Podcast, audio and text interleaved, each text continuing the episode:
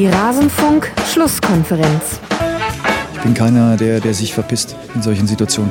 Ich bin keiner, der sich, äh, der sich jetzt hier verpisst. Hundertprozentig nicht. Ja, ich bin keiner, der sich, äh, der sich verpisst. Ehrlich nicht. Alles zum letzten Bundesligaspieltag. Domenico Tedesco, noch Trainer vom FC Schalke 04, ist keiner, der sich verpisst. Ehrlich nicht. Und offenbar war ihm das auch in dieser Wortwahl so wichtig, diese Botschaft unters Volk zu bringen, dass er sie in drei unterschiedliche Mikrofone gesprochen hat, nämlich einmal bei den Kollegen des Sportstudios, einmal bei den Kollegen der Sportschau und bei den Kollegen von Sky und damit hallo und herzlich willkommen hier im Rasenfunk. In dem hat es jetzt dann hiermit auch nochmal gesagt. Er will sich nicht verpissen, der liebe Domenico. Wie die Chancen darauf aussehen, das werden wir in dieser 215. Rasenfunk-Schlusskonferenz gleich besprechen mit zwei Gästen, bei denen ich gar nicht weiß, bei wem ich mich mehr freue, dass er endlich mal wieder mit dabei ist. Zum einen die beliebteste Lache des Podcast-Universums vom Eintracht Frankfurt Podcast und von Fußball 2000 bei Twitter, der Marv 2.0. Marvin Mendel, endlich mal wieder hier. Servus Marvin. Gut, it's been a while. ja, ich, Wahnsinn, 2017. eingeladen wurde. Hier. Ja, unglaublich. Na Moment, an den Einladungen ist es nicht gescheitert, Mann. Nee, du hast recht. Nee, nee, es, es, ist ja, der Sonntag ist ein gefährlicher Tag. Wir haben uns jetzt mal äh, darauf verständigt, ein Sonntag funktioniert bei mir ganz gut. Es war ja auch mal ein paar, äh, mal montags und so, montags morgens, dann bin ich leider meistens arbeiten. Aber wir haben den Sonntag gefunden für uns und umso besser, würde ich sagen. Ja, das ist echt bitter, dass du Arbeit gefunden hast. Also jetzt unter Raten. Ja, das klingt aber jetzt auch. ja. Schön, naja. dass du arbeitest arbeitest. Ja. die Studenten sind immer ein bisschen einfacher für mich. Die kann ich dann auch am Montagvormittag buchen. Da ist nur die Frage, sind die um 10 schon wach, wenn wir Aber ich sag dir mal eins, an mir lag es nicht. Ich war lang genug Student. Ne? Stimmt, wir haben mit dem Rasenfunk zu spät angefangen. Kritik angenommen, das sehe ich ja ganz genauso. Und ebenfalls mit dabei zum zweiten Mal erst Sebastian Rose vom Vertikalpass der Ed Butze auf Twitter. Servus Sebastian. Ja, vielen Dank für die Einladung und äh, euphoriegetränkte Grüße äh, vom Tabellenabgrund. Genau. Ja, vom Tabellenabgrund. Wir wollen heute über den VfB Stuttgart etwas länger sprechen. Das ist äh, Schwerpunkt dieser Folge und der 24. Spieltag gibt das ja auch durchaus her. Freut uns natürlich, dass du hier mit guter Laune teilnehmen kannst. Da waren wir uns ja nicht ganz so sicher, als wir das hier ausgemacht haben. Bevor wir loslegen, muss ich noch einen Dank loswerden. Und zwar zum einen an den Sportdirektor vom Brennerpass, Maximilian Nowka, an Nina und Alex, an Timo Schwarz, an den Supporter, der geschrieben hat, Regionalliga-Reform jetzt und an Andreas, den Ad analog-a, der für die redaktionell hervorragende Arbeit von Gästen und Gastgeber dankt. Herzlichen Dank gebe ich dann zurück an dieser Stelle. Die alle sind Rasenfunk-Supporterinnen und Supporter, also unterstützen den Rasenfunk finanziell und haben sich auch registriert auf rasenfunk.de slash RSC. Ein kleiner Hinweis dazu, wenn ihr euch dort registriert, worüber wir uns sehr freuen, macht das am meisten Sinn, wenn ihr das tut, nachdem die erste Zahlung schon bei uns angekommen ist. Wir haben eine ganze Reihe von registrierten Supporterinnen und Supportern ohne bisherige Zahlung, bei denen werden wir uns jetzt alle mal in den nächsten Tagen per Mail melden. Ist natürlich aber ein kleiner Aufwand. Deswegen, wenn euch dieser kleine Umstand nichts ausmacht, euch erst zu registrieren, wenn auch schon bei uns was eingegangen ist, dann würde uns das ein bisschen Arbeit sparen. Und während ihr wartet, bis die erste Zahlung angekommen ist, könnt ihr ja den Kurzpass zu La Liga hören, der in der letzten Woche erschienen ist. Auf den wollte ich an der Stelle noch hinweisen. Meine Güte, war das jetzt geschmeidig. Schauen wir mal, ob wir auch so geschmeidig durch diesen 24. Spieltag kommen. Und wir beginnen am Freitagabend mit einem Abendspiel, das unter anderem Sebastian mit Argus-Augen verfolgt haben wird, denn der FC mhm. Augsburg war mitbeteiligt, der auf Tabellenplatz 15 steht. Und was soll man sagen, Sebastian, im Hinspiel hatte der BVB noch 4 zu 3 in letzter Sekunde gewonnen und jetzt gab es ein anderes Dortmund zu sehen und am Ende steht ein 1 zu 2 zu Ungunsten von Borussia Dortmund. Was hat denn da dem BVB gefehlt, deiner Meinung nach? Ja, so ein bisschen die Ernsthaftigkeit. Ich habe mir überlegt, ähm, es, es fehlt äh, in meinen Augen ähm, dem, den Dortmundern so ein bisschen, dass sie auch mal Spiele, in denen sie nicht gut sind, die mal gewinnen. Genauso Spiele wie in Nürnberg oder jetzt in Augsburg, wo sie okay spielen, aber nicht wirklich gut. Äh, und am Ende fehlen dann halt dort irgendwie die Punkte. Und ähm, Augsburg fand ich wirklich ähm, überraschend gut. Ich meine, die kommen, spielen ihr Heimspiel nach einer 1 zu 5 Klatsche in Freiburg und mhm. haben dann Dortmund vor der Brust äh, und treten dann doch von der ersten Minute an wirklich selbstbewusst selbstbewusst auf. Und ich, die Augsburger sind ja in einer ähnlichen Situation. Ähm, wie wir hier in Stuttgart und ich weiß, wie das ist, wenn man mit einer Niederlage dann äh, ins Spiel geht gegen den Tabellenführer und dann ist es halt echt ganz schwer, ähm, dass die Mannschaft halt dann wirklich mit so mit breiter Brust dann auftritt und da mu muss man ja auch als VfB-Fan dann zugestehen, es ist dann schön, dass es auch am Ende wirklich ähm, belohnt wurde schwierig. Ganz, ganz schwierige Kiste. Also hat mich persönlich, wir werden ja gleich noch auf die gesamte Tabellenkonstellation ein bisschen, ähm, ja, darüber werden wir referieren, muss ich sagen, hat mich fast ein bisschen geärgert, ja. Ich hätte eigentlich gedacht, dass der BVB über längere Zeit es schaffte, sich da oben ein bisschen festzusetzen. Das sieht da momentan nicht so wirklich danach mhm. aus. Aber ich muss halt sagen, was mich echt ärgert, ist die Tatsache, dass sie wirklich ja viele Chancen hatten. Also sie hatten ja ein Übergewicht, keine Ahnung, 17 Sch Tormöglichkeiten oder Torschüsse. Mhm. Aber da sind sie zu wenig konsequent. Da sehe ich diesen Brünn Larsen, der natürlich noch ein junger Dachs ist aber einfach viel zu viel vergibt für das. Ähm, und du bekommst gegen Augsburg auch nicht unfassbar viele Chancen. Kobel, ein geiler Torhüter, hat ja. sich ein ums andere Mal ausgezeichnet. Du hast gemerkt, ja, gut, der steht da mittlerweile auch nicht äh, zu Unrecht zwischen den Pfosten. Und dann musst du deine Möglichkeiten einfach konsequenter und ernsthafter nutzen. Und wenn das nicht passiert, dann steht jemand wie Gida und macht zwei richtig gute Buden. Der Junge, der hat es mittlerweile in Augsburg auch raus. Ja, das stimmt natürlich. Ich fand's irgendwie schwierig jetzt im Nachhinein einzuordnen, ja, wie man jetzt diesen Sieg einordnet tatsächlich, weil mhm. die, die Bandbreite ist ja relativ, fängt ja bei relativ hoher Eskalationsstufe an. Also Matthias Sammer hält eine Brandrede direkt nach Abpfiff. Wir hatten unter anderem auch den User Krischi, der häufiger im Forum schreibt, deswegen glaube ich auch, ich kann seinen Gemütszustand ein bisschen einschätzen. Und er hat geschrieben, Zitat, was ich gestern vom BVB gesehen habe, war ges gelinde gesagt schockierend. Ob er 75 Minuten hat Dortmund eine Leistung an den Tag gelegt, die einem Top-6-Team nicht würdig ist. Und Summer und Krishy, die beiden haben natürlich gute Argumente für sich. Auf der anderen Seite hast du aber auch die Tatsache, dass Dortmund eindeutig die klareren Chancen hatte. Dass G Fall. zwar diese wunderbaren Tore macht, aber dass das jetzt auch keine hundertprozentigen Torchancen waren. Also es lief halt ein bisschen, das, was in der Hinrunde geklappt hat, hat halt jetzt im Rückspiel nicht geklappt. Deswegen, ich, ich persönlich bin mir gar nicht so sicher, wie hoch ich die Niederlage hängen würde, wenn wir jetzt mal den Blick auf die Tabelle ausklammern. Der Blick auf die Tabelle, der rechtfertigt natürlich alles, weil da schwimmen gerade die Fälle punktemäßig davon. Aber nur aufs Spiel betrachtet, weiß ich es nicht. Ich meine, Augsburg ist halt auch wahnsinnig unangenehm zu bespielen auswärts. Das ist richtig. Und da würde ich Sebastian ja auch recht geben. Also ich meine, Sebastian hat ja auch gemeint, dass dann halt äh, die es einfach nicht schaffen, in einem mittelmäßigen Spiel halt trotzdem die drei Punkte einzufahren. Genau das ist es. Das muss man ja der Mannschaft wieder in Dortmund, die ja über so lange Zeit extrem gut gespielt haben, nachdem sie ja ein paar Saisons haben, wo es nicht so wirklich gut war, ist es, du merkst ja einen deutlichen, du merkst einen deutlichen Progress, du merkst eine deutliche Entwicklung unter Lucien Favre. Dass halt diese Spiele immer wieder kommen, ist auch klar. Und bei der jungen Truppe kannst du es dir normalerweise verzeihen. Aber das Problem ist, was du, glaube ich, auch als BVB-Fan dann irgendwann hast, du hast dich jetzt schon so ein bisschen dran gewöhnt, dass du halt da oben bist und dass du die erste Position doch ganz gern verteidigen würdest. Und dafür reicht's halt nicht, ne? Weil diese Konstanz einfach nicht da ist. Das kann man denen rational irgendwie zugestehen irrationaler oder für Fußballfans, die nicht unbedingt die Bayern immer als Nummer äh, eins sehen wollen, ist ja. es halt trotzdem ein bisschen ärgerlich. Ja.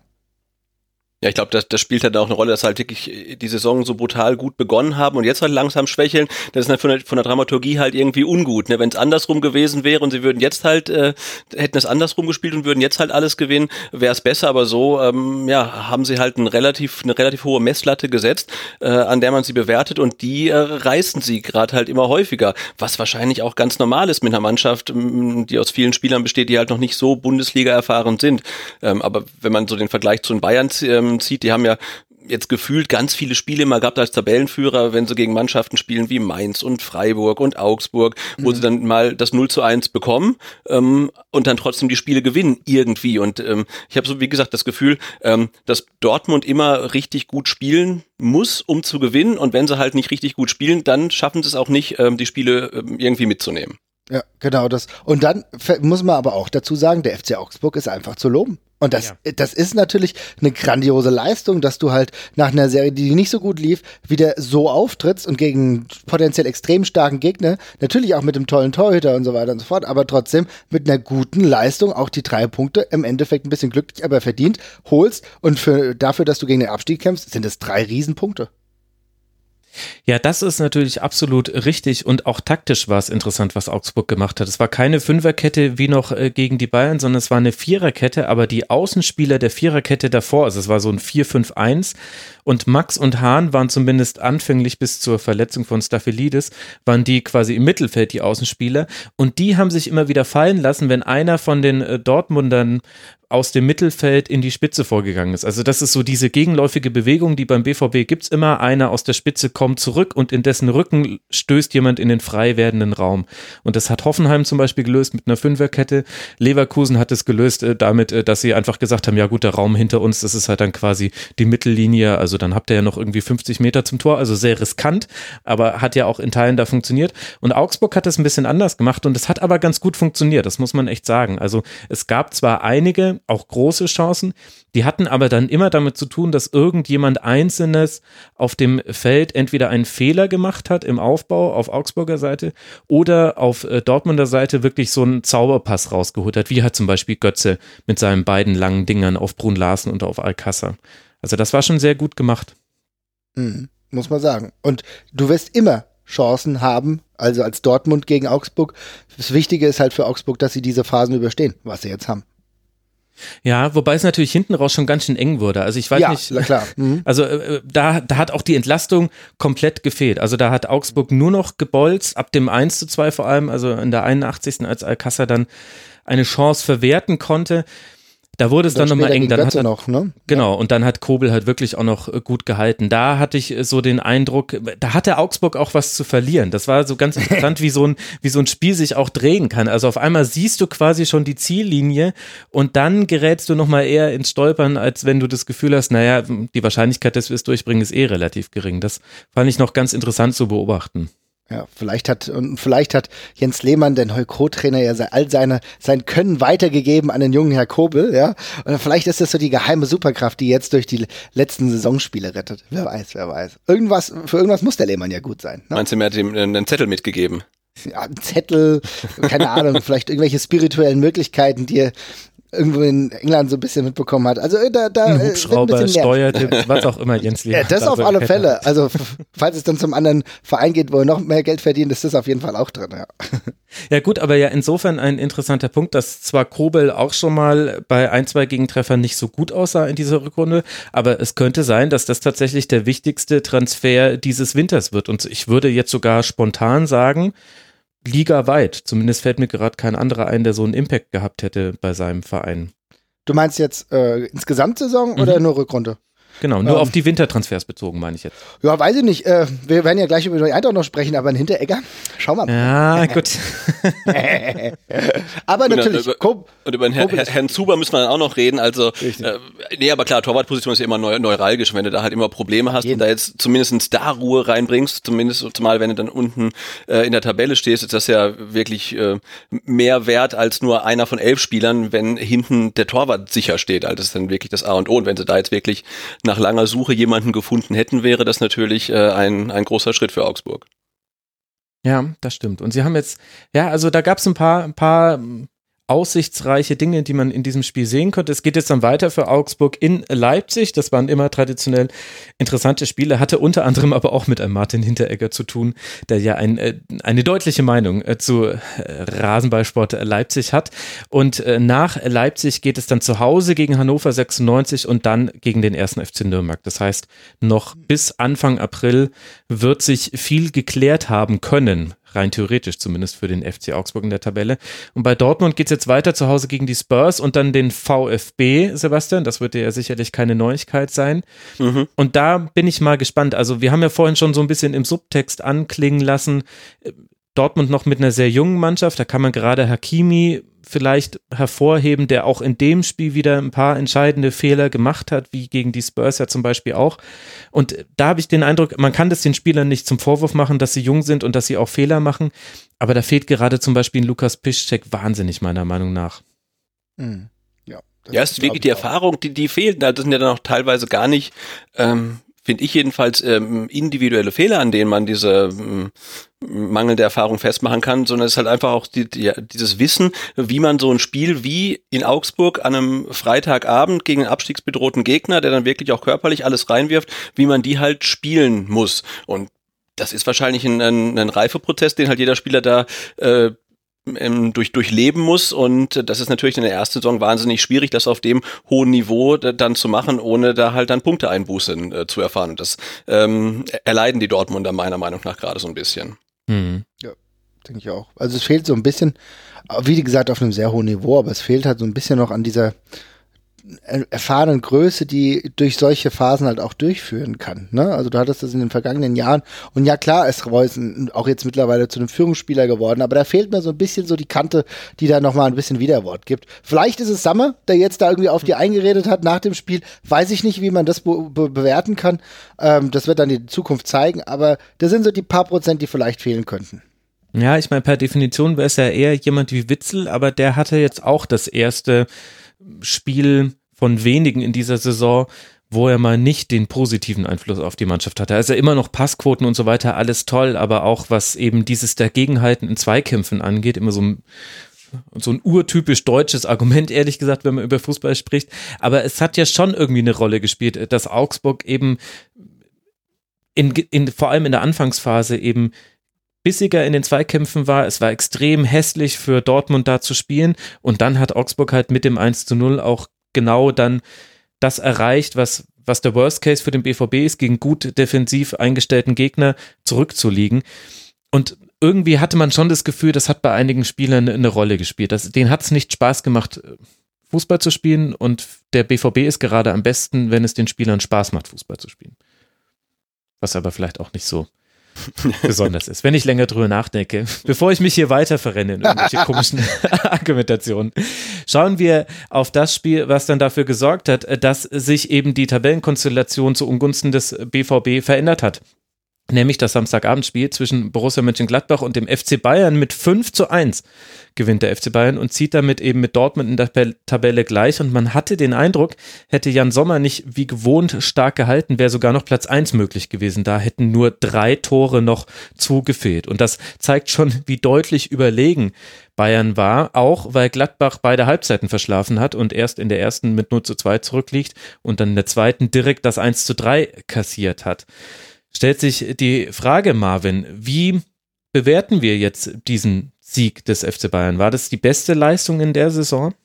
Auf jeden Fall. Ich finde, es war auf jeden Fall die beste Leistung, die ich auch über einen längeren Zeitraum auch gesehen habe. Ich gucke mir nicht jedes Spiel dabei über 90 Minuten an, ja, aber jetzt schon und ich habe ganz klar gemerkt, die sind wieder zurück zu ihrer alten Stärke zurückgekehrt und das sehe ich an Personen wie Thomas Müller. Ich glaube, keine Ahnung, Thomas Müller hat ein richtig geil, also das ist jetzt nicht mein Lieblingsspieler, das wisst ihr alle, aber Thomas Müller hat ein wunderbares Spiel gemacht für seine mhm. Verhältnisse. Ich habe gedacht, Alter, hier steht Thomas Müller 2.0 auf dem Platz, der jetzt wieder diese, diese Bissigkeit hat, wunderbar harmoniert hat mit Lewandowski, ihm ein ums andere Mal die Dinge aufgelegt hat.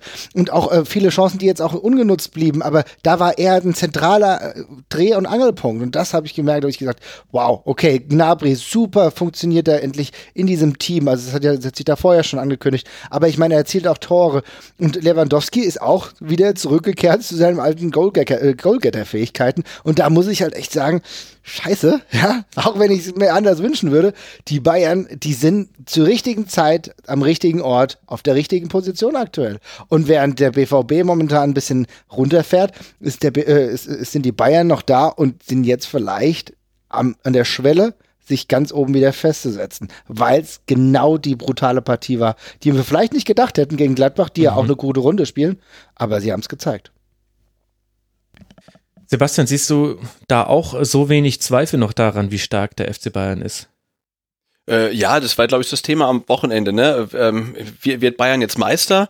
Ähm, und man muss sagen, ja, wahrscheinlich schon leider, ne? mal wieder. Äh, weil es war jetzt äh, in Mönchengladbach, die, die eine gute Saison spielen, die auch nicht Angstgegner sind, aber einer der Gegner sind, gegen die Bayern mhm. relativ häufig verloren haben oder nicht gut aussahen.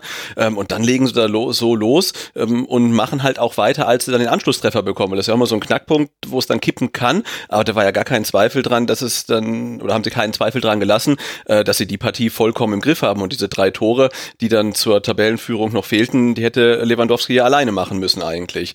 Ähm, und es war schon sehr überzeugend, was man da gesehen hat.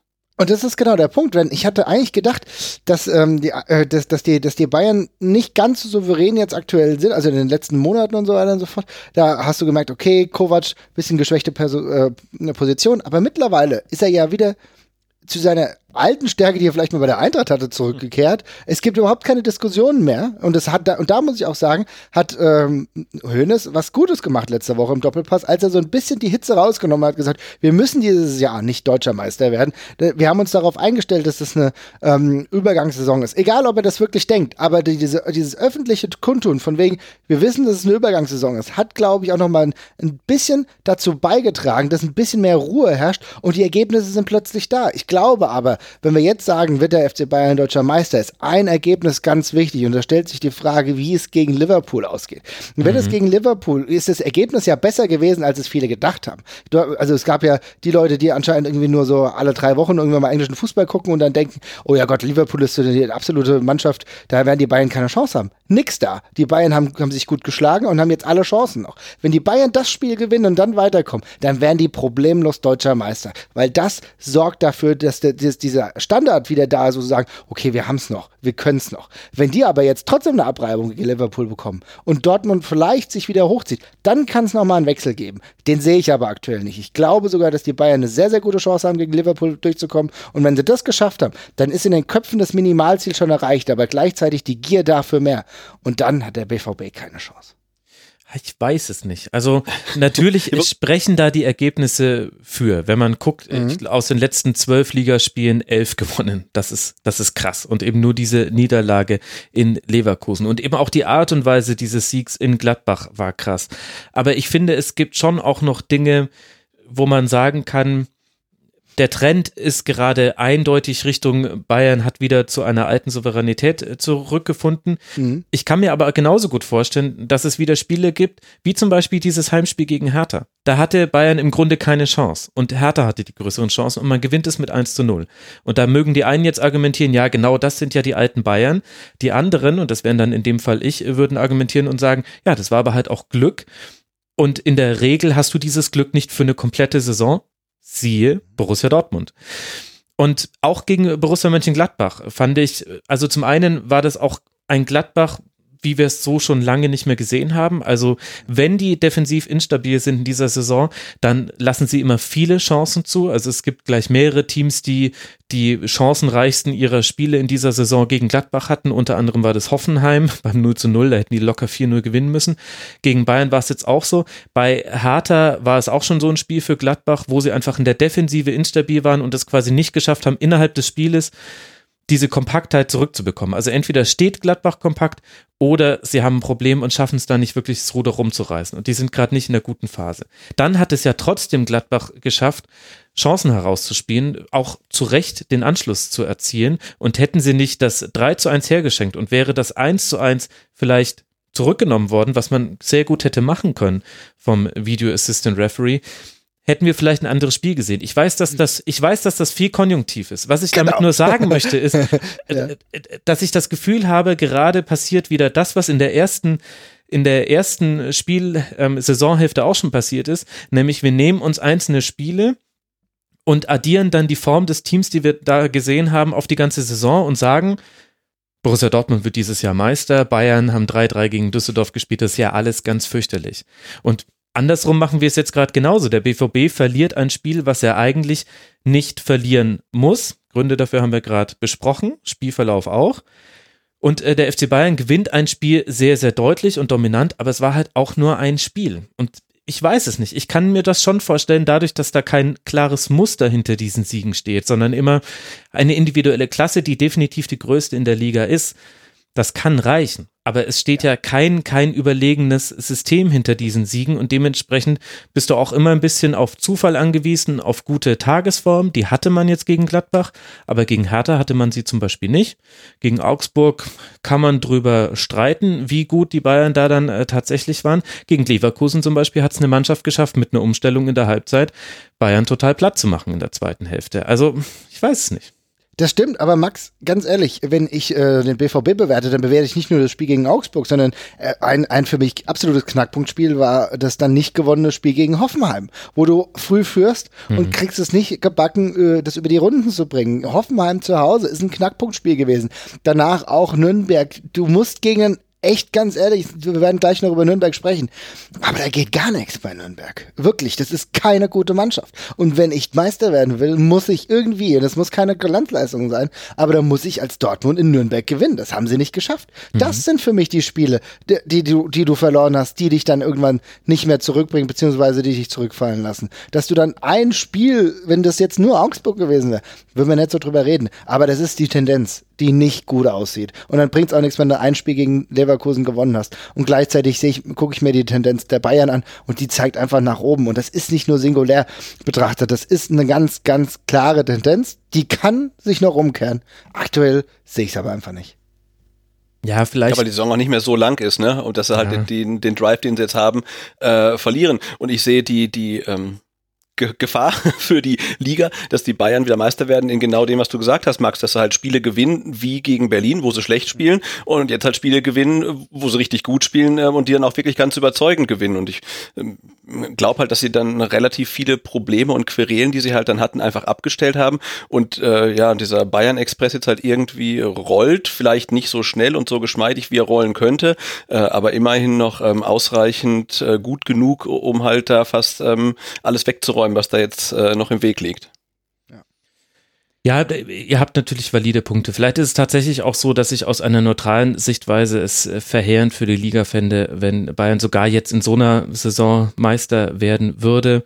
Äh, was ich da dann in meinem stillen Kämmerlein drüber denke, in dem Moment, wenn es passiert, da kann ich mich nicht von meinen Emotionen trennen. Aber ich habe ja schon auch die Distanz wird ja immer größer, je öfter ja. ich gezwungen bin, dieses Format hier zu machen. Und es wäre einfach fürchterlich. Also das muss man einfach so ehrlich sagen. Das wäre ja. katastrophal für die Liga. Ganz. Es würde mich halt auch persönlich ganz schön nerven, auch wenn meine Mannschaft damit ja nichts zu tun hat. Aber es wäre extrem ärgerlich, weil du warst so knapp dran, ja. Und jetzt bist du irgendwie da kurz davor, das wieder alles zu verlieren, weil so ein bisschen mehr Spannung mal, ja, lass doch mal ein Jahr äh, mal äh, die, den BVB gewinnen und lass da mal ein bisschen das durchrütteln und dann mal schauen, was dann bei Bayern passiert passiert. Hönes äh, hat uns ja schon viele tolle Transfers versprochen. Ich bin ja gespannt, was da kommt. Äh, vielleicht haben wir auch Glück und dass ähm, der Herr Kimmich irgendwann sein Schnörres abrasiert, dann geht es mir auch gleich wieder besser, kann ich mir die Bayern-Spiele wieder besser angucken. Ja, also vielleicht würde dann was Positives passieren, aber es sieht momentan einfach nicht danach aus. Und äh, trotzdem darfst du dich natürlich in einem stillen Kämmerlein freuen, ja, wenn es so kommt. Ja, wie gesagt, es ist ein, ein sehr stilles Kämmerlein inzwischen und ein kleines Kämmerlein. Ich bin fast häufiger inzwischen in der Position, dass ich so aus einer anderen Sicht auf die Liga gucke und dann äh, erstaunliche Gedanken in meinem Kopf auf einmal habe. Aber weil du sagst, äh, Eintracht Frankfurt hat da keine Aktien mehr drin. Letzter Spieltag, Heimspiel Bayern gegen die SGE und Auswärtsspiel Dortmund in Gladbach. Also sollte sich das vorher noch nicht entschieden haben, wird das sehr wohl noch interessant werden. Boah, was hätte ich keinen Bock, da den Bayern die Schale zu servieren. Ey, wirklich nicht. Vielleicht, kann, vielleicht kannst du ihn aber halt auch wegnehmen, Marvin. Wer weiß, wer weiß. Es ist aber richtig, es ist richtig, aber andererseits zweimal, also, also wir letztes Jahr im Sommer äh, den eins ausgewischt und nächstes Jahr schon wieder. Ich glaube nicht so dran. Mal gucken. Ja? Also die, der BVB sollte nicht darauf setzen. Ja, gut, äh, vielleicht nicht. Wir müssen aber, finde ich, jetzt noch ein kurzes Wörtchen über Gladbach verlieren, Sebastian. Ja. Wenn ich mir die letzten Ergebnisse angucke, eben zu Hause gegen Hertha 0-3, dann in Frankfurt 1 zu 1 gespielt, dann zu Hause 0 zu 3 gegen Wolfsburg und 1 zu 5 jetzt gegen die Bayern. Es kommen als nächste Gegner Mainz auswärts, Freiburg zu Hause, Düsseldorf auswärts. Sebastian, wie bewertest du die aktuelle Ergebniskrise bei Gladbach oder ist es mehr als nur eine Ergebniskrise? Ah, ich tue mich da ein bisschen äh, schwer, Gladbach zu bewerten, weil ich die jetzt echt gar nicht so im Fokus habe. Äh, aber ich glaube ja schon, dass die immer auf einem relativ ähm, ähnlichen Niveau spielen. Deswegen ist es vielleicht dann doch eher eine Ergebniskrise. Aber wir haben ja auch gerade, wo wir eben schon über Augsburg gesprochen haben, na, irgendwann wird aus der Ergebniskrise halt auch schnell eine Leistungskrise. Wenn die mhm. er Ergebnisse nicht zu den Leistungen passen, dann gleicht sich irgendwas an und dann geht's dann vielleicht auch äh, nach unten. Und wenn es halt nur aufgrund der Ergebnisse dann erstmal ist, äh, irgendwann performt das Team halt auch nicht mehr so gut, um dann halt Spiele ähm, zu gewinnen, die man eigentlich gewinnen könnte. Mhm. Marvin, du hast ja Gladbach beim 1 zu 1 in Frankfurt gesehen. Das war ja jetzt noch mhm. das Positivste der letzten vier Spiele aus äh, Gladbacher Sicht. Ja, also ich muss auch sagen, äh, Ergebniskrise auf jeden Fall, weil das sind halt auch deutliche Niederlagen jetzt gewesen. Ne? Du verlierst 3-0 gegen Hertha, 3-0 gegen Wolfsburg und äh, jetzt auch diese 5-1-Niederlage ist natürlich schon eine, schon eine krasse Hausnummer. Äh, gegen die Eintracht sahen die teilweise nicht schlechter aus. Also in der ersten Halbzeit lustigerweise waren sie ja besser eigentlich als wir. Und da habe ich dann eigentlich gedacht, okay, na gut, wenn wir jetzt einen Punkt mitnehmen, können wir eigentlich recht zufrieden sein. Dann schießen wir aber das Tor und dann, du weißt ja, wie das ist, dann hast du eigentlich so die Hoffnung, dass es ja auch über, über die Zeit rettet. Da waren wir aber zu blöd, weil auch Zakaria das gut gemacht hat. Ähm, Im Endeffekt ja. 1-1 ein leicht, leistungsgerechtes Ergebnis, will ich meinen, teilweise sogar besseren Chancen für die Gladbacher. Also das war lustigerweise ein positives Ausrufezeichen. Das sind aber so merkwürdige Ergebnisse, die ich nicht richtig deuten kann, weil normalerweise hätten wir das Ding auch gewinnen müssen, aber das war in unserer un, ja, elendigen Unentschieden-Serie.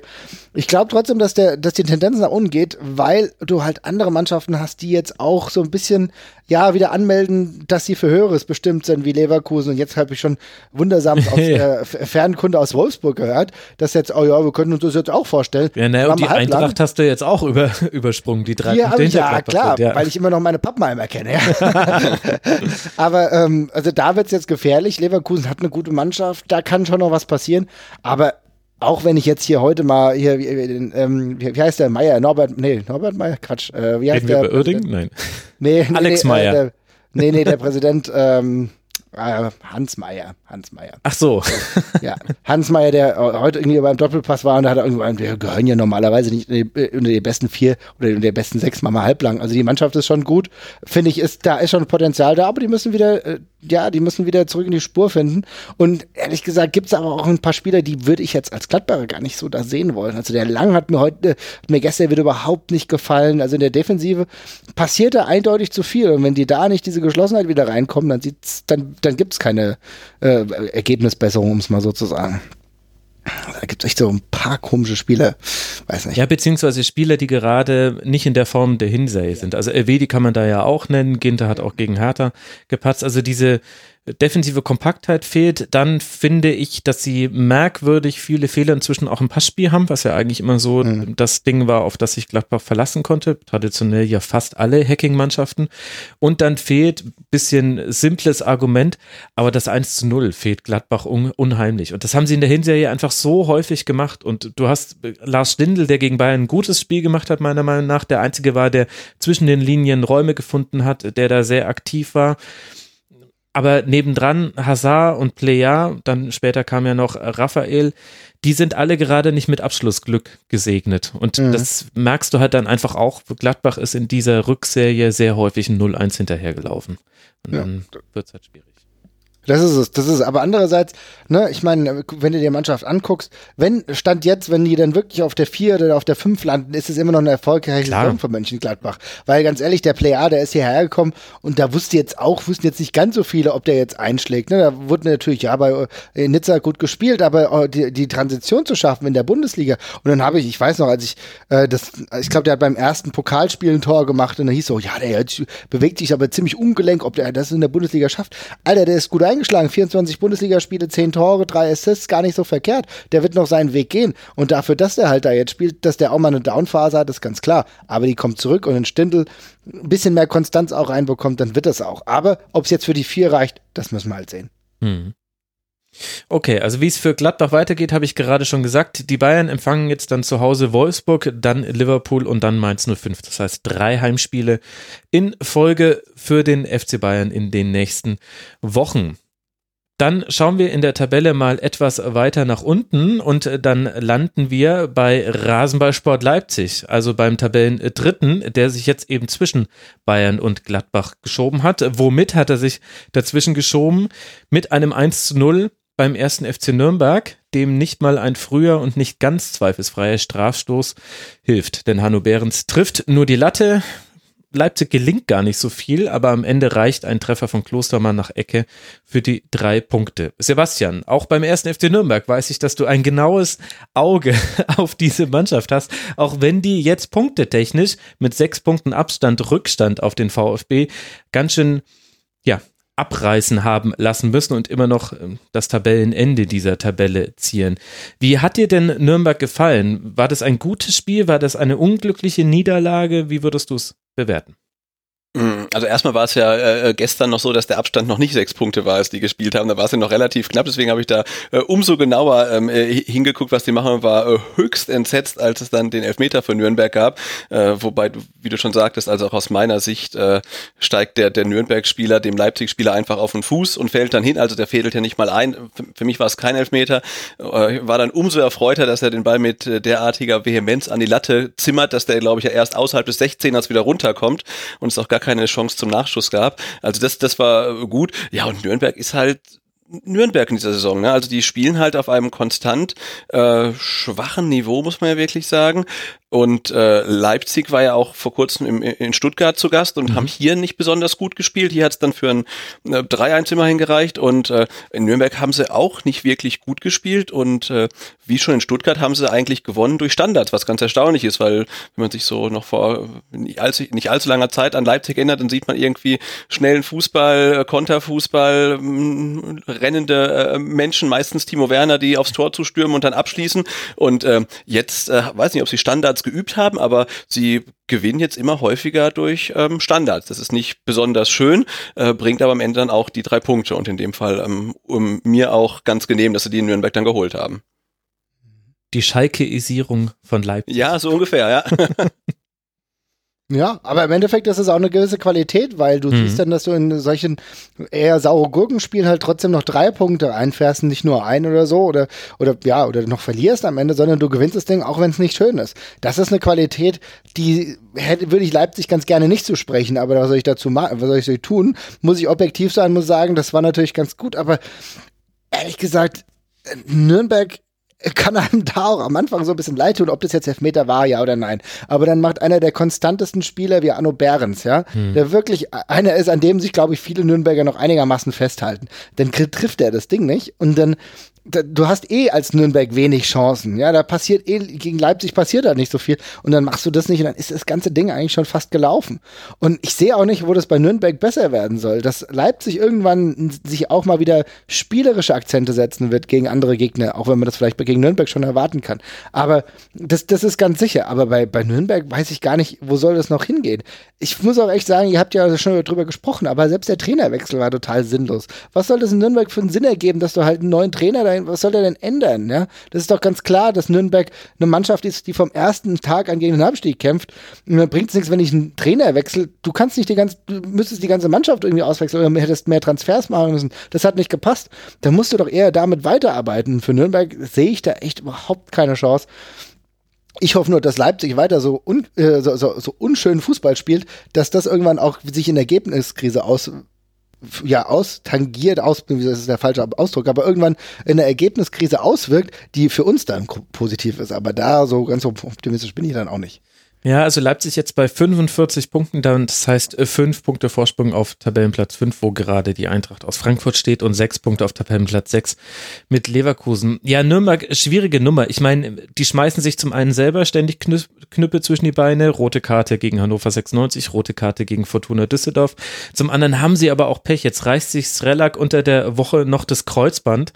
Deswegen bekommt Ishak wieder seine Chance. Pereira fährt wegen der Rotsperre noch zwei Spiele. Petrak hatte Leistenprobleme, konnte nicht spielen.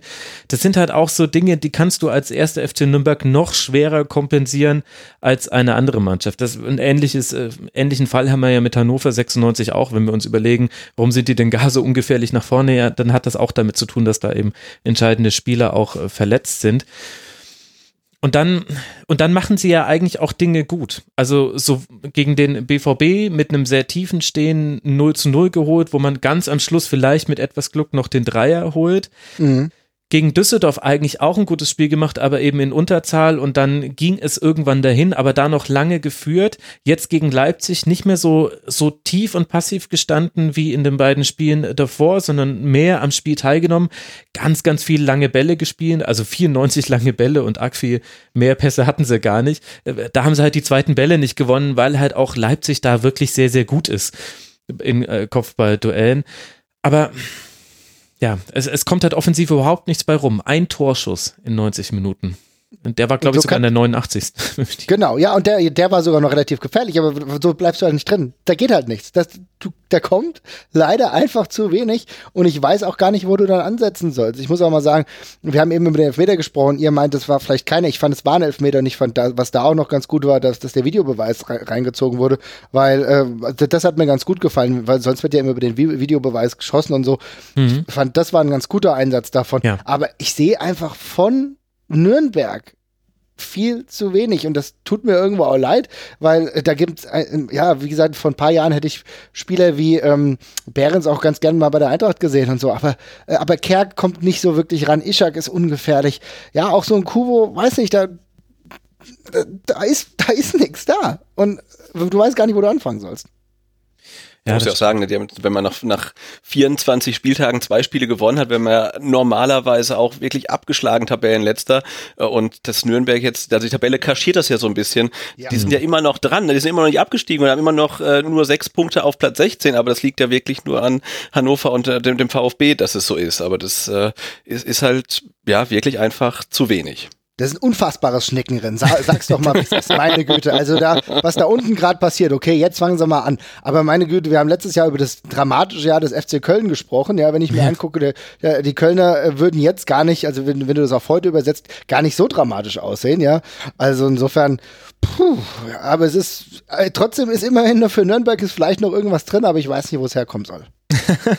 naja, Heimsieg gegen Augsburg würde helfen. Das ist in drei äh, Wochen so. Jetzt dürfen sie erstmal nach Hoffenheim und dann äh, zur Eintracht reisen. Das wird dann eher schwieriger für Nürnberg. Und bei Leipzig, da würde ich gerne noch ein kurzes Wort über die Defensive verlieren. Die gibt mir nämlich fast ein bisschen unter. Es ist unglaublich, wie gut die vor allem jetzt in der Rückserie stehen. Ich glaube, die haben immer noch kein Tor aus dem laufenden Spiel heraus kassiert in der Rückrunde. Jetzt 20 Gegentreffer. Das ist mit weitem Abstand von sieben Gegentreffern die beste Defensive der Liga. Und das, das kommt halt noch mit dazu. Also zu dem, dass Nürnberg wenig kreiert hat, ist halt Leipzig gerade auch, was die Defensive angeht, meiner Meinung nach das Beste, was man gerade in der Liga sehen kann. Ja, auch wir haben es nicht geschafft, gegen den Tor zu erzielen. Es war extrem schwierig. Probiert, aber da ist nichts, die lassen halt echt nichts anbrennen. Ne? Und da muss ich ja auch sagen, auch ja, ein Lieblingsspieler von mir, aber Orban macht da eine extrem geile Arbeit. Das ist ein richtig guter, das ist ein toller Spieler geworden, der auch irgendwie die Übersetzung geschafft hat. Und muss man überlegen, der kommt von einem, ist jetzt auch schon ein paar Jahre her, weiß ich, aber äh, äh der, der ist dann vor ein paar Jahren von Kaiserslautern gekommen und mhm. hat sich aber super gut etabliert und ist jetzt ein, für mich ein super Spieler, der auch in der Nationalmannschaft irgendwie eine gehörige Rolle irgendwann spielen kann, ja.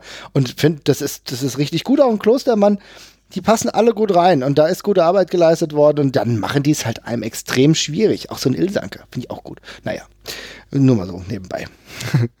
Konate hatte 14 klärende Aktionen gegen den ersten FC Nürnberg. Also wenn irgendwas in den Strafraum kam, dann hat Konate sich den Ball geschnappt und hat gesagt, bleiben Sie ruhig, hier gibt es nichts zu sehen, bitte gehen Sie weiter. Und hat den Ball wieder rausverteilt. Der hat nicht gebolzt, also das ist ja nicht seine Art. Also Konate auch äh, gerade mit der Rückserie äh, mogelt der sich gerade, oder was heißt mogelt, der spielt sich gerade ins, äh, in die Top 11 der ganzen Saison, wenn ihr mich fragt.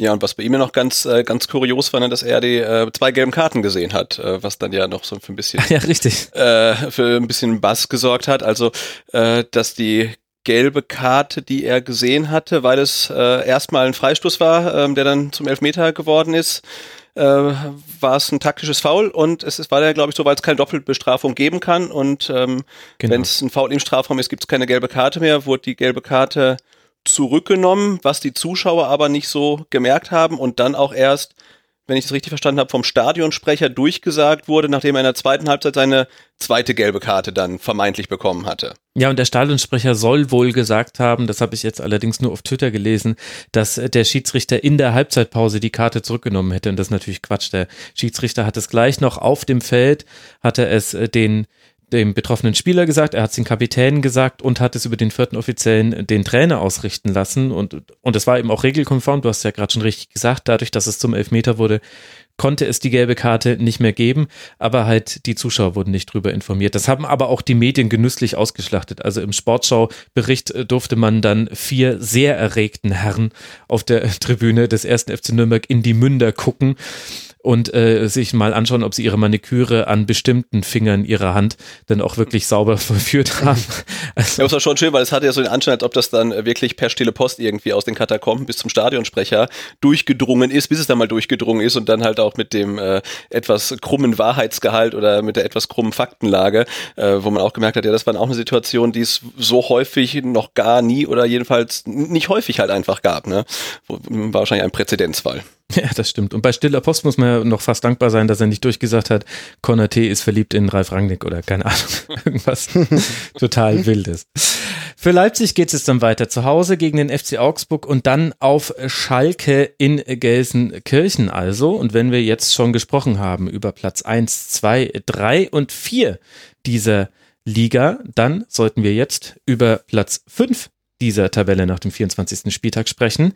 Und da reisen wir, lieber Marvin, nach Frankfurt, wo ein Hoffenheim angereist war, das heftige Personalsorgen hatte, dann unglücklich in Rückstand geriet, trotzdem zurückkam und 2 zu 1 führte doch dann gab es eine gelb-rote Karte gegen Tyler Adams und das ganze Spiel kippte. Mit den Zuschauern im Rücken und Toren in der 88. und der 96. Minute drehte die SGE das Spiel. Da muss er lachen, der Marvin. und holte sich nochmal Selbstvertrauen vor dem Achtelfinal-Hinspiel gegen Inter.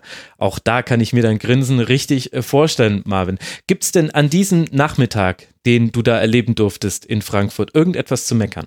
Ja, naja, gut, rein von der Emotionalität her natürlich nicht. Ne? Also ich meine, äh, das ist ein Spiel, ja, absolute Achterbahn und dann mit dem absoluten Glücksgefühl in der 96. Minute. Aber man muss ja auch dazu sagen, Hoffenheim ist nicht unrecht in Führung gegangen. Also das zwischenzeitliche 2-1 war gerechtfertigt, war aus einer starken Phase der Hoffenheimer. Ähm, und da habe ich gedacht, konnten wir fast froh sein, dass die nicht noch mehr Tore uns eingeschenkt haben.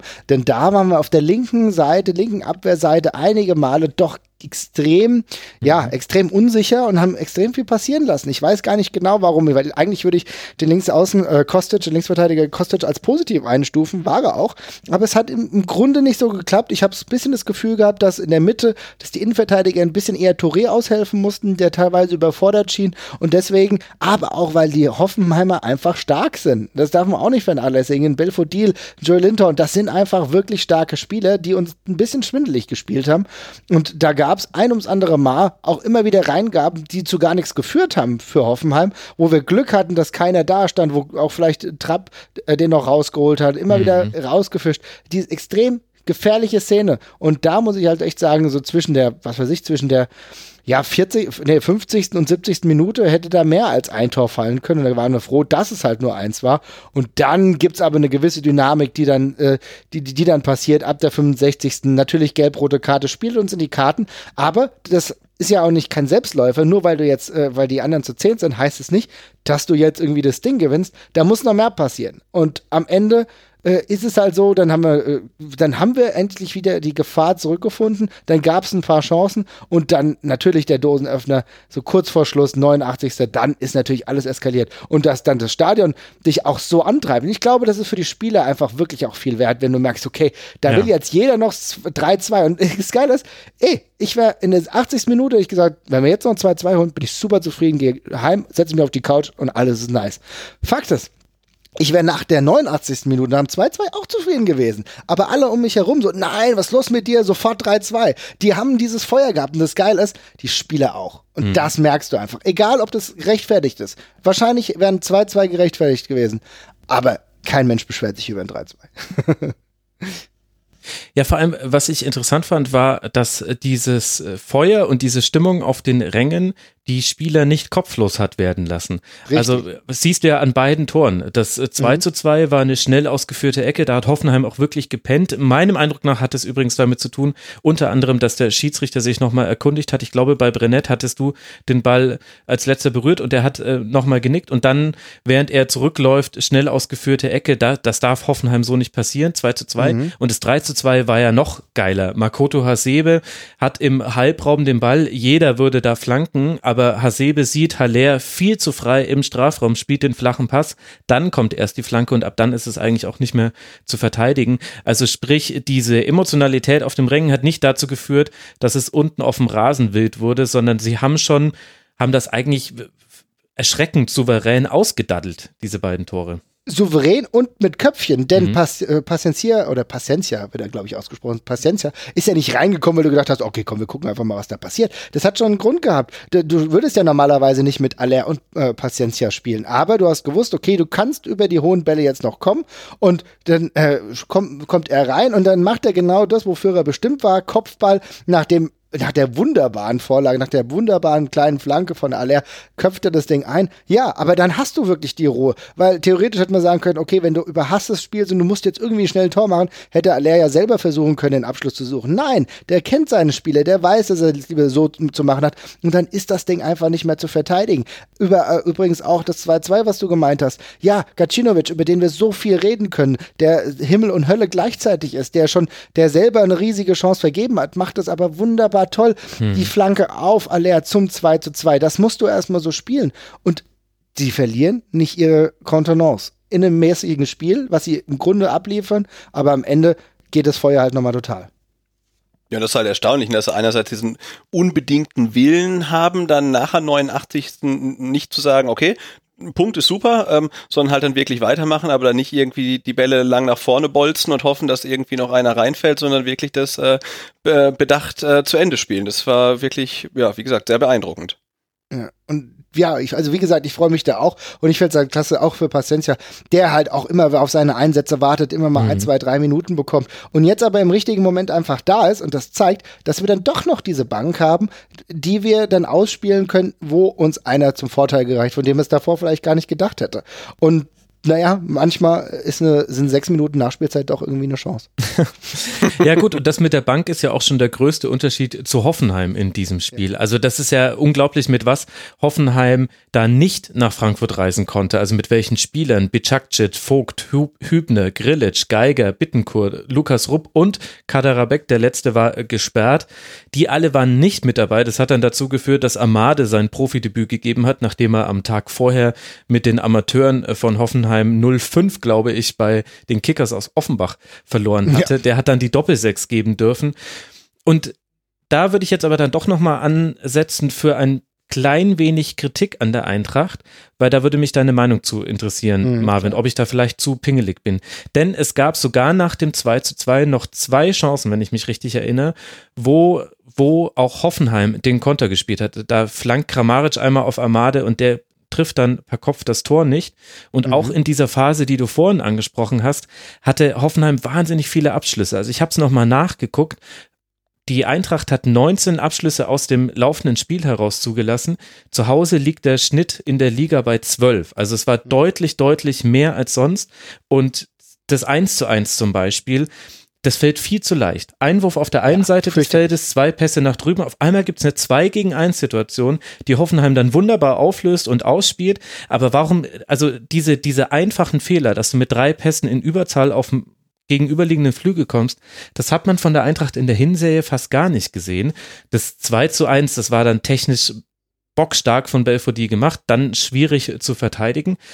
Aber ich muss sagen, da gab es schon einige Dinge bei der Eintracht, die ich, so gut ich alle Einzelspieler, also Endika, mhm. Hinteregger, Touré, die haben das ja alle für sich genommen ganz ordentlich gemacht. Aber im Verbund gab es da unglaublich große Lücken. Ja, sehe ich ganz genauso. Mu musst du auch anbringen. Die Kritik auch gerade bei dem 1 zu 1, das war viel zu einfach.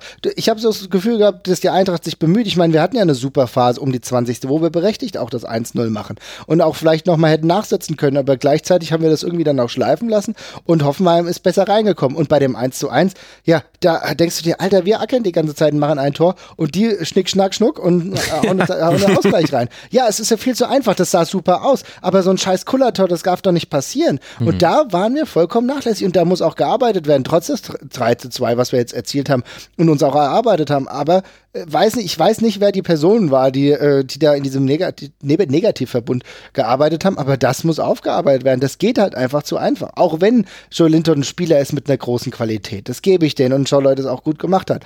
Aber trotzdem, du kannst es nicht so, du kannst nicht so frei spielen. Ich habe zwischenzeitlich das Gefühl gehabt, dass wir eigentlich echt ohne Abwehrreihen hier gerade spielen. Das sind das so beide, äh, beide Mannschaften irgendwie feuerfrei. Und da waren im Zuge auch noch weiter Fehler. Ich finde zum Beispiel, dass Touré mir in dem Spiel, der, der ist mir so deutlich aufgefallen, nicht so gut gespielt hat.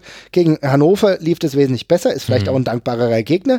Gegen Hoffenheim. Wird heute, glaube ich, noch Thema sein, dieser Schluss. Ja, genau. Genau, aber gegen Hoffenheim hat er einfach seine Probleme gehabt. Dafür, dass er aber jetzt auch erst sein zweites Spiel gemacht hat und in einem positiven Verbund, gebe ich ihm das. Und wir haben ja die Ergebnisse geholt. Aber man merkt, du musst immer wieder dich auch hinterfragen. Ist es auch, äh, äh, ist ein Dicker vielleicht auch langsam mal ein bisschen überspielen? Wollen wir dann einfach mal Abraham, der ja auch in der Regel wieder fit ist, wollen wir ihm mal diese Chance geben? Wenn wir überlegen, Abraham ist ein Stammspieler, ist mhm. einer unserer unserer wertvollsten Spiele, hat, spielt aber momentan halt nicht. Und nicht nur, weil er verletzt ist, sondern weil die anderen auch einfach gerade so gut, ist, äh, gut sind. Wer hätte gedacht, dass Hinteregger sich so gut einfindet? Ja? Also, da müssen wir gucken. Wir können nicht immer so mit offenem Visier spielen, weil das geht auch mal nach hinten los. Ja, vor allem kommt es immer über den Flügel. Also in dem Fall war es äh, dann häufig die Seite von äh, Kostic, ich mhm. glaube auch äh, beim 1 zu 1, aber das ist so ein bisschen Muster, was mir jetzt in mehreren Spielen der Eintracht aufgefallen ist. Und ich habe so ein bisschen die Sorge, auch jetzt mit Blick auf so einen Gegner wie Inter, die sind sehr, sehr gut darin, wenig Torschüsse aufs eigene Tor zuzulassen und kreieren aber selber eine ordentliche Anzahl, gewinnen in der Serie A in der Regel mit 1 zu 0, 2 zu 0, also sind mhm. sehr, sehr defensiv stabil. Und äh, da habe ich wirklich ein bisschen den Gedanken gehabt, während dieses Spiels, hoffentlich implodiert da nicht Eintracht in irgendeinem der nächsten Spiele. Es muss jetzt nicht auch gleich gegen Inter sein, das wird auch nochmal ein besonderer Abend sein. Aber ja, auch äh, die, die kommenden Gegner sind ja auch alle dann recht interessant. Also so, so klassische Stolpersteine für die Eintracht, wie sie früher mal war. Also auswärts dann in Düsseldorf, dann zu Hause gegen den Club, zu Hause gegen Stuttgart. Die, die Eintracht, die ich noch kenne, Marvin, die, ja, wäre ja. da gestolpert und zwar ganz hässlich zwischendurch. Aber dabei. die Eintracht, die wir kennen, die wir gerade, wenn du dieses vielleicht auch nicht mehr. im Kopf haben, die hätte aber auch gegen Hannover nicht gewonnen. Und die hat gegen Hannover 3-0 gewonnen. Ich weiß, wir werden gleich über Stuttgart sprechen, scheint doch nicht so schwer zu sein. Aber, aber die hat es gemacht. Und insofern, das ist schon eine Qualität, das müssen wir dann auch zugestehen, trotz schwieriger und anstrengender Wochen. Ich sehe es aber genauso und du sprichst die Personale Kostic an, über die wir eigentlich auch sehr, sehr viel Positives sprechen können. Denn wer hätte vor der Saison gedacht, dass dieser Mensch sich so einfügt in der Position, die für ihn nicht die originäre ist. Aber vielleicht merkst du genau in dieser Situation, dass er gewisse Schwächen hat, weil er sie halt früher nicht trainiert hat. I don't know. Kann sein. Oder aus, Stutt aus Stuttgarter Sicht ist es sowieso äh, nahezu ein, ein, ein Weltwunder, dass äh, Kostic halt irgendwie defensiv irgendwo spielen kann, das richtig gut macht. Also das ist äh, völlig absurd eigentlich. Insofern ist alles, was er jetzt gerade macht, äh, äh, Wahnsinn eigentlich. Wir müssten mehr Vertrauen haben. ja, stimmt. Ja. Aber stimmt schon, klar. Kann ich nachvollziehen. Aber das, das sind so die kleinen Punkte und da muss man dann aber immer noch drüber nachdenken. Wäre es dann vielleicht auch ein bisschen unpopulärer Mover zu sagen, okay, naja, Kostic hat sich ja jetzt äh, gut bewertet, aber vielleicht ist trotzdem mal ganz sinnvoll, äh, dann irgendwann, wenn er wieder fit ist, Chandler wieder reinzulassen, der mhm. natürlich auf dieser Position einfach schon sein Leben lang gespielt hat und vielleicht ein bisschen sicher ist. Chandler kommt ja langsam wieder zurück. Muss man drüber reden, denn gerade wenn es Richtung Saisonende geht und vielleicht so ein bisschen der Tank leer ist, ist es besser, eine stabile, äh, stabile Defensive zu haben. Aber zum Glück haben wir die Option im Kader. Genau, und das ist ja schon mal ein Unterschied äh, zu früheren Zeiten. Und bei Hoffenheim muss man sagen, unglücklich gelaufen, passt aber auch total in diese Saison. So steht man jetzt bei 34 Punkten. Das sind jetzt schon von fünf Punkte Rückstand auf den Europa League Platz, äh, den gerade Leverkusen inne hat. Interessante Entwicklung, vor allem auch so ein bisschen unter dem Aspekt, dass es viele sehr gute Einzelspieler bei Hoffenheim gibt. Also ein Nico Schulz, der könnte zum Beispiel auch super bei der Eintracht äh, spielen, habe ich mir während dieses äh, Spiels gedacht. Unglaublich, was der weggelaufen ist. Auch in der Partie wieder Joel Linton. Super, super Partie auch gemacht. Reese Nelson jetzt in dem Spiel nicht so wichtig, aber hat auch schon gezeigt, was er kann. Da gibt's ganz, ganz viele Spieler, wo man sich überlegt, wenn mit Julian Nagelsmann so ein bisschen der Trainer weggeht, der denen ja auch das Vertrauen gegeben hat, Vielleicht gibt es da den Ansatzpunkt für den einen oder anderen Verein, da mal die Hand zu heben und zu sagen, hey, magst nicht bei uns Europa League mit der Eintracht? ja, möglich ist es. Also wenn das finanziell irgendwie relevant wäre oder im Bereich des Möglichen, du hast es angesprochen, ich finde Nico super geiler Spieler, auf jeden Fall. Und da sind auch viele Junge dabei, die ja, mir auch gut gefallen. Also ich finde auch zum Beispiel, ohne jetzt, jetzt in die Einzelkritik gehen zu wollen, aber auch so ein, so ein Stefan Posch ist echt, meine Güte, guter Typ, der hat so viel Potenzial. Auch da müssen wir die Augen offen halten. Und äh, ja, wer weiß, wenn Nagelsmann geht, ist, glaube ich, vieles im Unklaren äh, mit Hoffenheim generell. das kann ein Vorteil werden, aber da müssen wir jetzt schon agieren. Und da muss ein Freddy Bobic nicht nur bei, drei, äh, bei Sky 90 sitzen, 93. Bei ich glaube, glaub, da sitzt er eher ja, da sollte er auch mal sitzen. Ja, aber genau, bei Sky 90 sitzen, sondern auch was tun. Aber ich glaube, das brauche ich ihm nicht sagen, das macht auch so. Ein Demir bei bei Gladbach, das müsst ihr euch mal vorstellen. Der, der würde so gut passen. Aber gut, jetzt, jetzt wird es äh, tatsächlich ein bisschen äh, hätte, wäre, wenn. Aber ich kann mich irgendwie von solchen Gedankenspielen manchmal nicht lösen. Hoffenheim spielt jetzt dann zu Hause gegen den ersten FC Nürnberg und dann beim VfB aus Stuttgart, bevor man zu Hause Leverkusen empfängt. Das heißt, sollte Hoffenheim nochmal die Europa League Plätze anpeilen wollen, dann müssen jetzt die nächsten beiden Partien gewonnen werden, auch wenn vor allem der VfB natürlich da alles in die Waagschale werden wirft. Sebastian, das brauchst du. Definitiv. Definitiv. Zum VfB kommen wir später. Jetzt wollen wir allerdings noch kurz dann über die letzte Mannschaft äh, sprechen, die eben auch aktuell in den internationalen Plätzen liegt, nämlich Leverkusen. Schon mehrfach jetzt erwähnt auf Platz 6. Warum? Unter anderem, weil man 2 zu 0 gegen den SC Freiburg gewonnen hat in einem Spiel, in dem Fußball richtig weggearbeitet wurde. Beide Teams sind 129 Kilometer gelaufen und haben damit einen Saisonrekord aufgestellt mit Ansage. Also sie waren ja beide schon davor für bekannt, viel zu laufen. Und das Interessante ist aber, Leverkusen macht das ja, obwohl man selbst so viel den Ball hat, was untypisch ist. In der Regel ist es ja so, Ballbesitz führt zu weniger Laufen als gegen den Ball zu laufen. Kann man sich ja auch ganz einfach erklären. Ein Querpass von einem Spieler zum anderen, keiner bewegt sich, aber die gegnerische Kette, die müssen alle 10 Meter verschieben, dann sind die schon mal 40 Meter gelaufen. So ergibt sich das alles, weil mich das neulich mal jemand gefragt hat, wollte ich es hier nochmal erklären. Stellt sich aber die Frage, Sebastian, was macht denn Leverkusen so stark, dass man dann auch ein solches Spiel sehr souverän mit 2 zu 0 gewinnen kann? Ja, es war fast ein bisschen untypisch, ne, für äh, Bosch Leverkusen, die ja eigentlich in der Rückrunde immer sehr äh, spektakulär agiert haben und das gegen Freiburg, wie du sagtest, ne, es war irgendwie harte Arbeit, hatten dann das Glück, äh, dass sie das relativ, ja, was heißt relativ, das sehr frühe Tor machen in der vierten mhm. Minute durch Aranguis, einen Distanzschuss halt, ähm, und dann natürlich, ähm, ja, alles, was sie dann an, an Talenten haben, quasi ausspielen können. Ich finde das halt, warum sie dann gegen Freiburg gewinnen, sind dann auch wirklich die ähm, individuellen Qualitäten, dieses aber auch schaffen, dann irgendwie äh, zueinander zu bringen. Ne? Und ich finde das mir Wahnsinn, wenn man halt da die Doppelacht sieht mit Harvards und Brandt. Das macht irgendwie so viel Spaß, wie schnell die beiden sind und äh, nicht nur schnell im Laufen, sondern auch äh, reaktions- und handlungsschnell und ja. äh, vorne Volland, der sich da überall reinwirft und das passt dann halt irgendwie ähm, alles zusammen halt. Ne? Und das sieht dann meistens richtig gut aus, gegen Freiburg dann oftmals eher nicht, aber es reicht dann natürlich auch, wenn man dann nicht ganz so einen starken Tag hat, um gegen eine Mannschaft wie Freiburg zu gewinnen, die aber ja trotzdem eigentlich mit einem relativ guten Lauf, also in Leverkusen, ähm, ankam, aber das war dann ja doch eine relativ klare Sache für, für Leverkusen. Ich glaube, die hatten dann auch 75 Prozent Ballbesitz oder so, ähm, haben sie dann klar dominiert. So, was soll man dazu sagen? Ich finde, Leverkusen hat das Spiel einfach, ja, ich finde, das ist, du, du hast alles gesagt, Sebastian, das waren einfach brutales, souveränes Spiel von Leverkusen.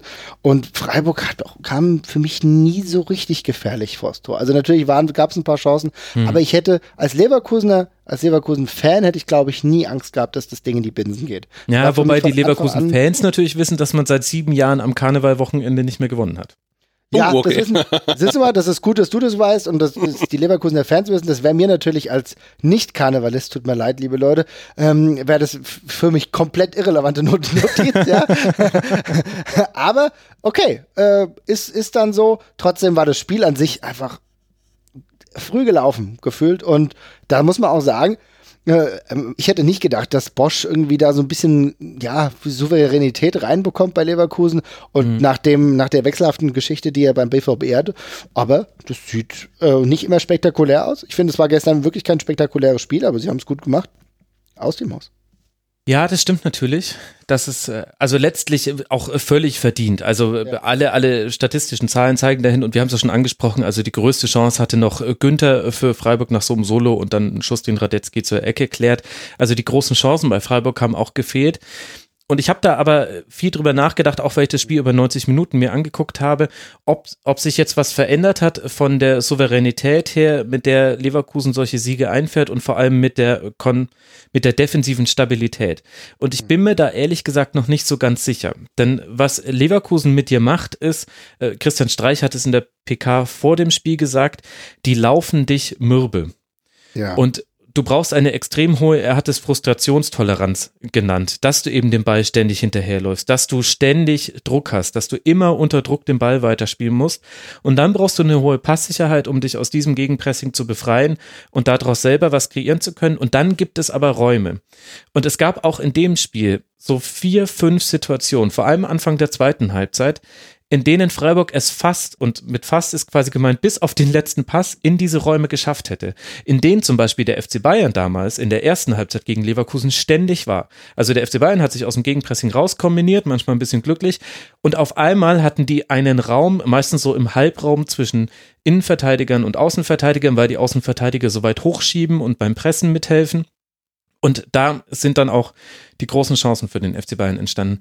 Und sogar Freiburg, ohne das despektierlich zu meinen, hat es in diese Räume fast reingeschafft. Und was Freiburg gefehlt hat, war ein Mühe an Passsicherheit und auch ein bisschen einfach das Glück. Die haben alles reingeworfen, was sie hatten. Es war eine völlig respektable Leistung. Es war auch verdient, dass sie verloren haben. Aber es hat nicht viel gefehlt, meiner Meinung nach, dass sie ein paar hochkarätigere Chancen herausgearbeitet haben. Und deswegen bin ich immer noch nicht ganz sicher, wie sehr man diesem Leverkusen trauen kann. Ob das nicht irgendwann nochmal ins Wackeln gerät und was mit Leverkusen passiert, wenn sie mal häufiger mit 0 zu 1 vielleicht mal hinten liegen. Sie haben es jetzt zwar auch schon mal gedreht in dieser Saison, aber auch die Europa League Auftritte werfen für mich da noch ein paar Fragezeichen auf. Ich bin, ja, I'm not convinced yet ich kann es verstehen. Also ich meine, die haben auch jetzt noch, da kommen jetzt noch mal schwerere Spiele. Ich bin zum Beispiel sehr gespannt, wie sie jetzt gegen Werder antreten oder auch gegen Hoffenheim. Hoffenheim ist ja auch eine Mannschaft, da weiß ich nicht, ob die denen so wirklich gut liegt. Ja, also Freiburg hat, da hat vielleicht auch einfach so von der Qualität einfach ein paar Prozente gefehlt. Aber gerade so Bremen, wenn die wieder zurück in die Spur finden, ein bisschen unangenehmer sind, dann kann das, das, das ist eher der Lacknustest für Leverkusen. Und wo, wo ich dann auch sehe, äh, klappt es wirklich so gut? Äh, können sie einfach äh, diese Konstant, äh, diese Konstanz bewahren? Aber jetzt jetzt hat es erstmal gut geklappt. Und ich muss auch sagen, wer für mich, da, auch wenn er diesmal kein Tor gemacht hat, aber wer für mich auch mh, hm, immer als ja, Stabilitätsfaktor oder äh, den ich noch nie so sicher gesehen habe oder so konstant gesehen habe, ist Volland.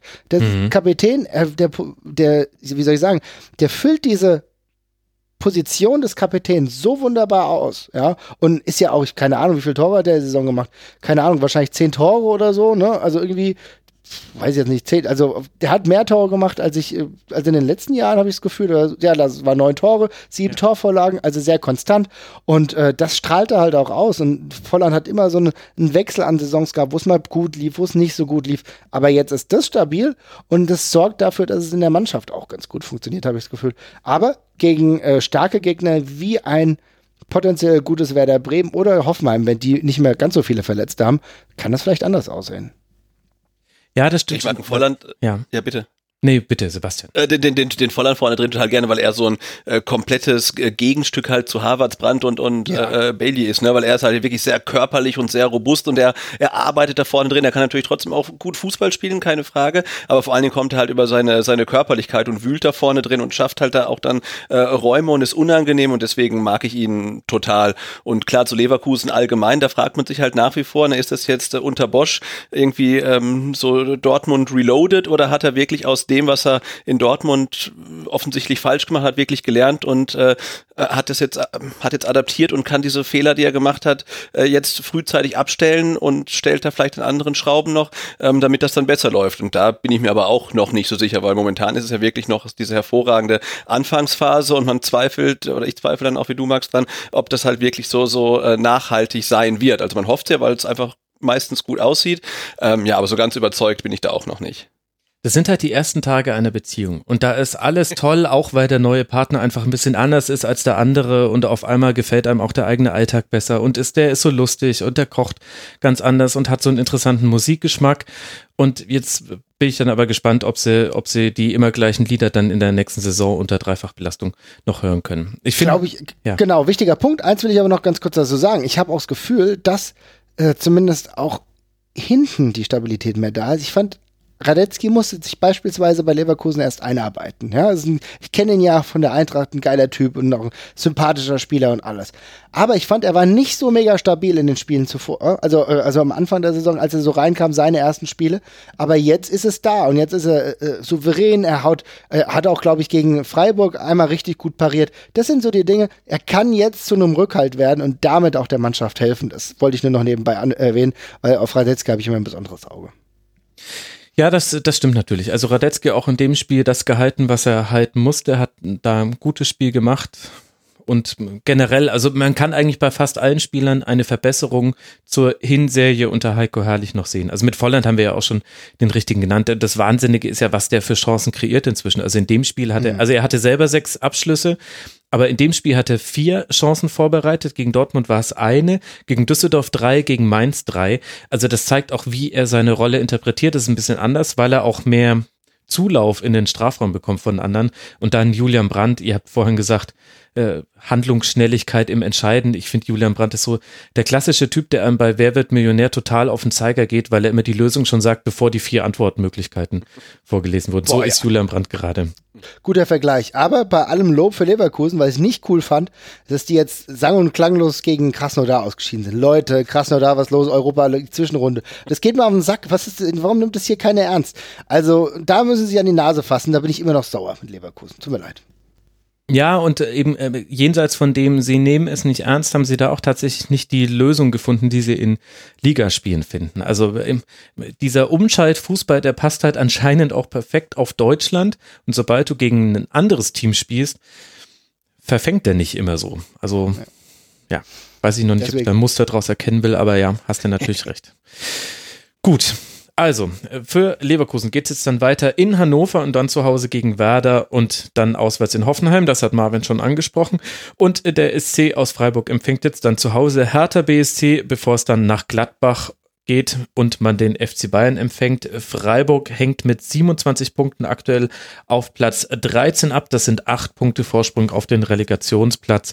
Immer noch halbwegs komfortabel aus Freiburger Sicht.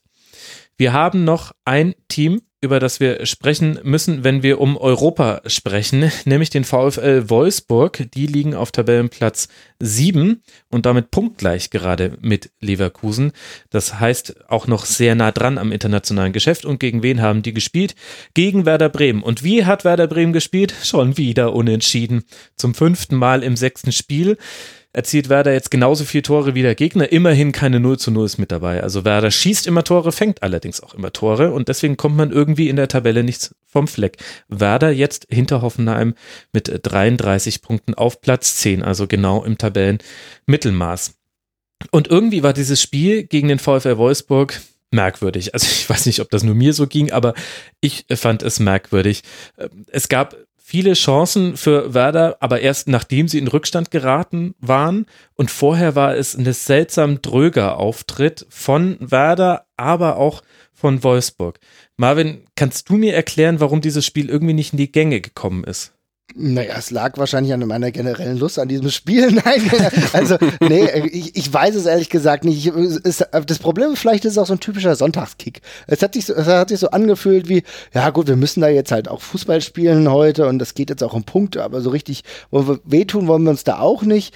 Es war, es hat so einfach das letzte Feuer gefehlt, aber lustigerweise, sobald es dann das Gegentor fiel, also sobald erstmal Brooks das Tor gemacht hat, da war dann auch irgendwie Werder schon ein bisschen drin und wollte mehr und wollte auch, ähm, sich das jetzt nicht gefallen lassen, dass sie jetzt ein Gegentor kassiert haben. Aber davor war es, ja, es war so eine, ja, so eine gewisse empathielose Partie. Also ich weiß nicht, ich kann, ich weiß nicht, wo, woran das lag, aber so äh, Sonntagsspiele habe ich trotzdem aber schon öfter gesehen. Vielleicht ist es der Sonntagsblut.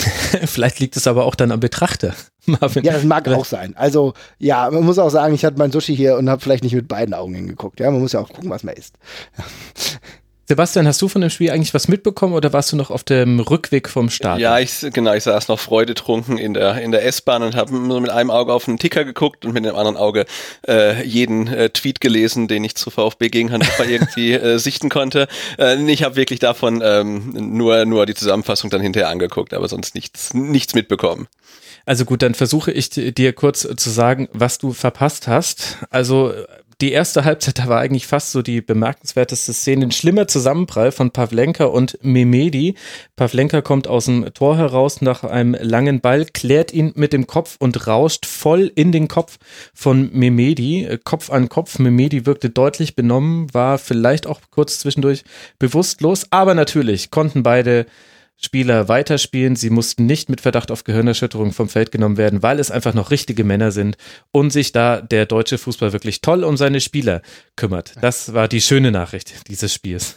Dann äh, musste zur Halbzeit Kuhn Castells raus, also nicht, nicht der Torhüter, der mit dem äh, Kopf in einen anderen Spieler reingerauscht ist, sondern dessen gegenüber. Für ihn kam Pavao Perwan, ein Österreicher, der das eigentlich ganz okay gemacht hat. Und dann haben wir ein Freistoßtor mit Kopfball John Anthony Brooks zum 1 zu 0 und dann einen Ausgleich nach einer Flanke von Eggestein auf Kruse, der aus kurzer Distanz trifft, weil William im Laufduell ihn so ein bisschen, weiß nicht, aus den Augen verliert oder das Laufduell einfach nicht für sich entscheiden kann. Das hast du verpasst, Sebastian, und wirst jetzt bestimmt in beide Fäuste beißen, dass dir dieser Leckerbissen entgangen ist. Absolut, absolut, ja. ja, es wäre halt nur authentisch gewesen, wenn du jetzt auch nur so genuschelt hättest, als hättest du deine Fäuste in der Hand. Aber gut, so konnten wir es dann doch aufdecken, dass es nicht ganz so war. Ja, Marvin, dann liegt es an uns, das jetzt irgendwie einzuordnen. Ich meine, du wirst ja aus der Tabellenkonstellation heraus als Sicht eines Frankfurters ja besonders darauf geguckt ja. haben.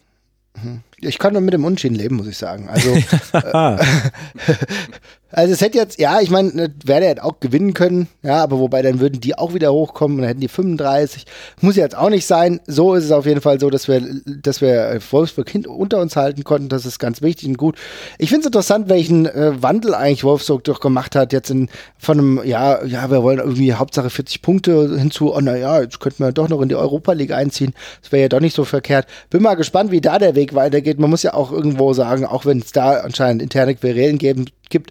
Aber Bruno Labbadia macht da halt auch nicht alles verkehrt, wie das schon so öfter der Fall ist. Labbadia ist immer so ein Trainer, der, äh, bevor er überhaupt ein Spiel mit seinem neuen Verein macht, immer schon so angeschlagen wirkt oder beziehungsweise angezählt von außen. Aber er, er weiß, äh, was zu tun ist und das macht er ganz gut. Und ich glaube, seine Mannschaft hat er dementsprechend gut eingestellt. Ich finde, sie spielen aber halt keinen spektakulären Fußball. Also gerade mhm. äh, das heute war ein Inbegriff dafür, dass man Fußball auch mal ein bisschen mehr arbeiten kann. Ähm, haben aber auch, darf man auch nicht vergessen, auch richtig, heute auch richtig einer auf die Knochen bekommen. Ne? Oh ja. Ich weiß, ich weiß nicht, wie oft die äh, Wolfsburger gefault wurden. 22 Mal. Oh, siehst du, aber, aber gefühlt alle fünf Minuten habe ich irgendeinen, mhm. irgendeinen äh, Werderaner irgendwie reingrätschen sehen, der irgendwie gedacht hat, egal was da jetzt passiert, Hauptsache ich treffe den Gegenspieler so, ja. Und ähm, das, ähm, da so muss man, so ist es halt. Die Veteraner sind halt auch, äh, die kommen aus dem Norden. Ja, wow, ein Klischee mehr. Ja, die sind auch harte Hunde und haben wir ja dann auch gemerkt. Aber ähm, dann, da, dagegen musst du halt auch erstmal so spielen. Dafür war es in Ordnung. Aber was mir halt ganz gut gefallen hat, und das will ich noch sagen, ist von den Veteranern, dass die halt auch immer gut anlaufen. Also das ist ein Ding, das kenne ich ja bei der Eintracht auch, aber die versuchen schon ihren Gegner auch immer unter Druck zu setzen. Mhm. Und äh, das ist so ein positives Ding, wo ich sagen muss, okay, allein deswegen haben sich die Veteraner zumindest das Unentschieden erarbeitet. Das stimmt. Und weißt du, was Wolfsburg dann gemacht hat? Und deswegen war es, glaube ich, nämlich auch für den neutralen Zuschauer ein bisschen anstrengend, dieses Spiel, vor allem in der ersten Halbzeit. Wolfsburg hat dann den langen Ball geschlagen, nämlich 100 mhm. Mal. 67 von diesen 100 langen Bällen kamen von Knoche, Brooks und Arnold. Und jetzt kommt das Interessante aber, von diesen 100 ähm, langen Bällen kamen 51 an. Also das hat auch noch sehr, sehr gut funktioniert, weil man vorne drin eben auch Zielspieler hat, die so ein Spiel verarbeit Ball verarbeiten können, weil Werder da auch nicht immer ganz ganz gut in den Zweikämpfen stand. Also gerade die Bälle auf äh, die Außenspieler, Selassie und Augustinsson auf der anderen Seite, die konnte Wolfsburg eigentlich fast immer festmachen. Also sehr interessant. Und dann hatte Wolfsburg in diesem Bereich äh, den, den Ball und entweder wurde man dann relativ bald gefault, das kommt tatsächlich sehr häufig vor, oder man hat den Weg nicht in den Strafraum gefunden. Also das hat Werder wiederum dann sehr, sehr gut gemacht. Das Zentrum des Strafraums, da hatte Wolfsburg keinen einzigen Ballkontakt. Also wenn man so einen Korridor zieht von, fünf, von den beiden Pfosten äh, im 16er bis eben zur 16er Linie, in diesem Bereich kein einziger Ballkontakt vom VfL Wolfsburg. Nur außerhalb dieses Bereichs hatte man den Ball. Und dann eben die eine Brooks-Szene. Das fand ich ganz interessant. Also das ist so, das haben beide Teams eigentlich nicht schlecht gemacht und dann neutralisiert man vielleicht sich auch auf diesem Niveau. Ja, das genau, ich glaube, genauso hast du das Spiel zusammengefasst. Sehr gut.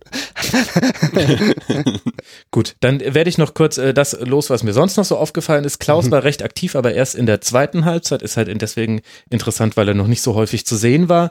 In dieser Saison, Mimedi und Arnold waren offensiv am auffälligsten, auch wenn ich, aber vielleicht habe ich da auch meine spezielle äh, Gehirnerschütterungsbrille auf, aber ich habe bei Mimedi ein paar Aktionen gesehen, wo ich mir gedacht habe, der kann jetzt nicht mehr weiterspielen. In der zweiten Halbzeit hat er dann trotzdem gemacht. Ähm, auf äh, Bremer Seite war es deutlich besser nach dem Rückstand, wo man so ein bisschen aus einem tiefen 4-5-1 rauskam, ein bisschen höher geschoben hat.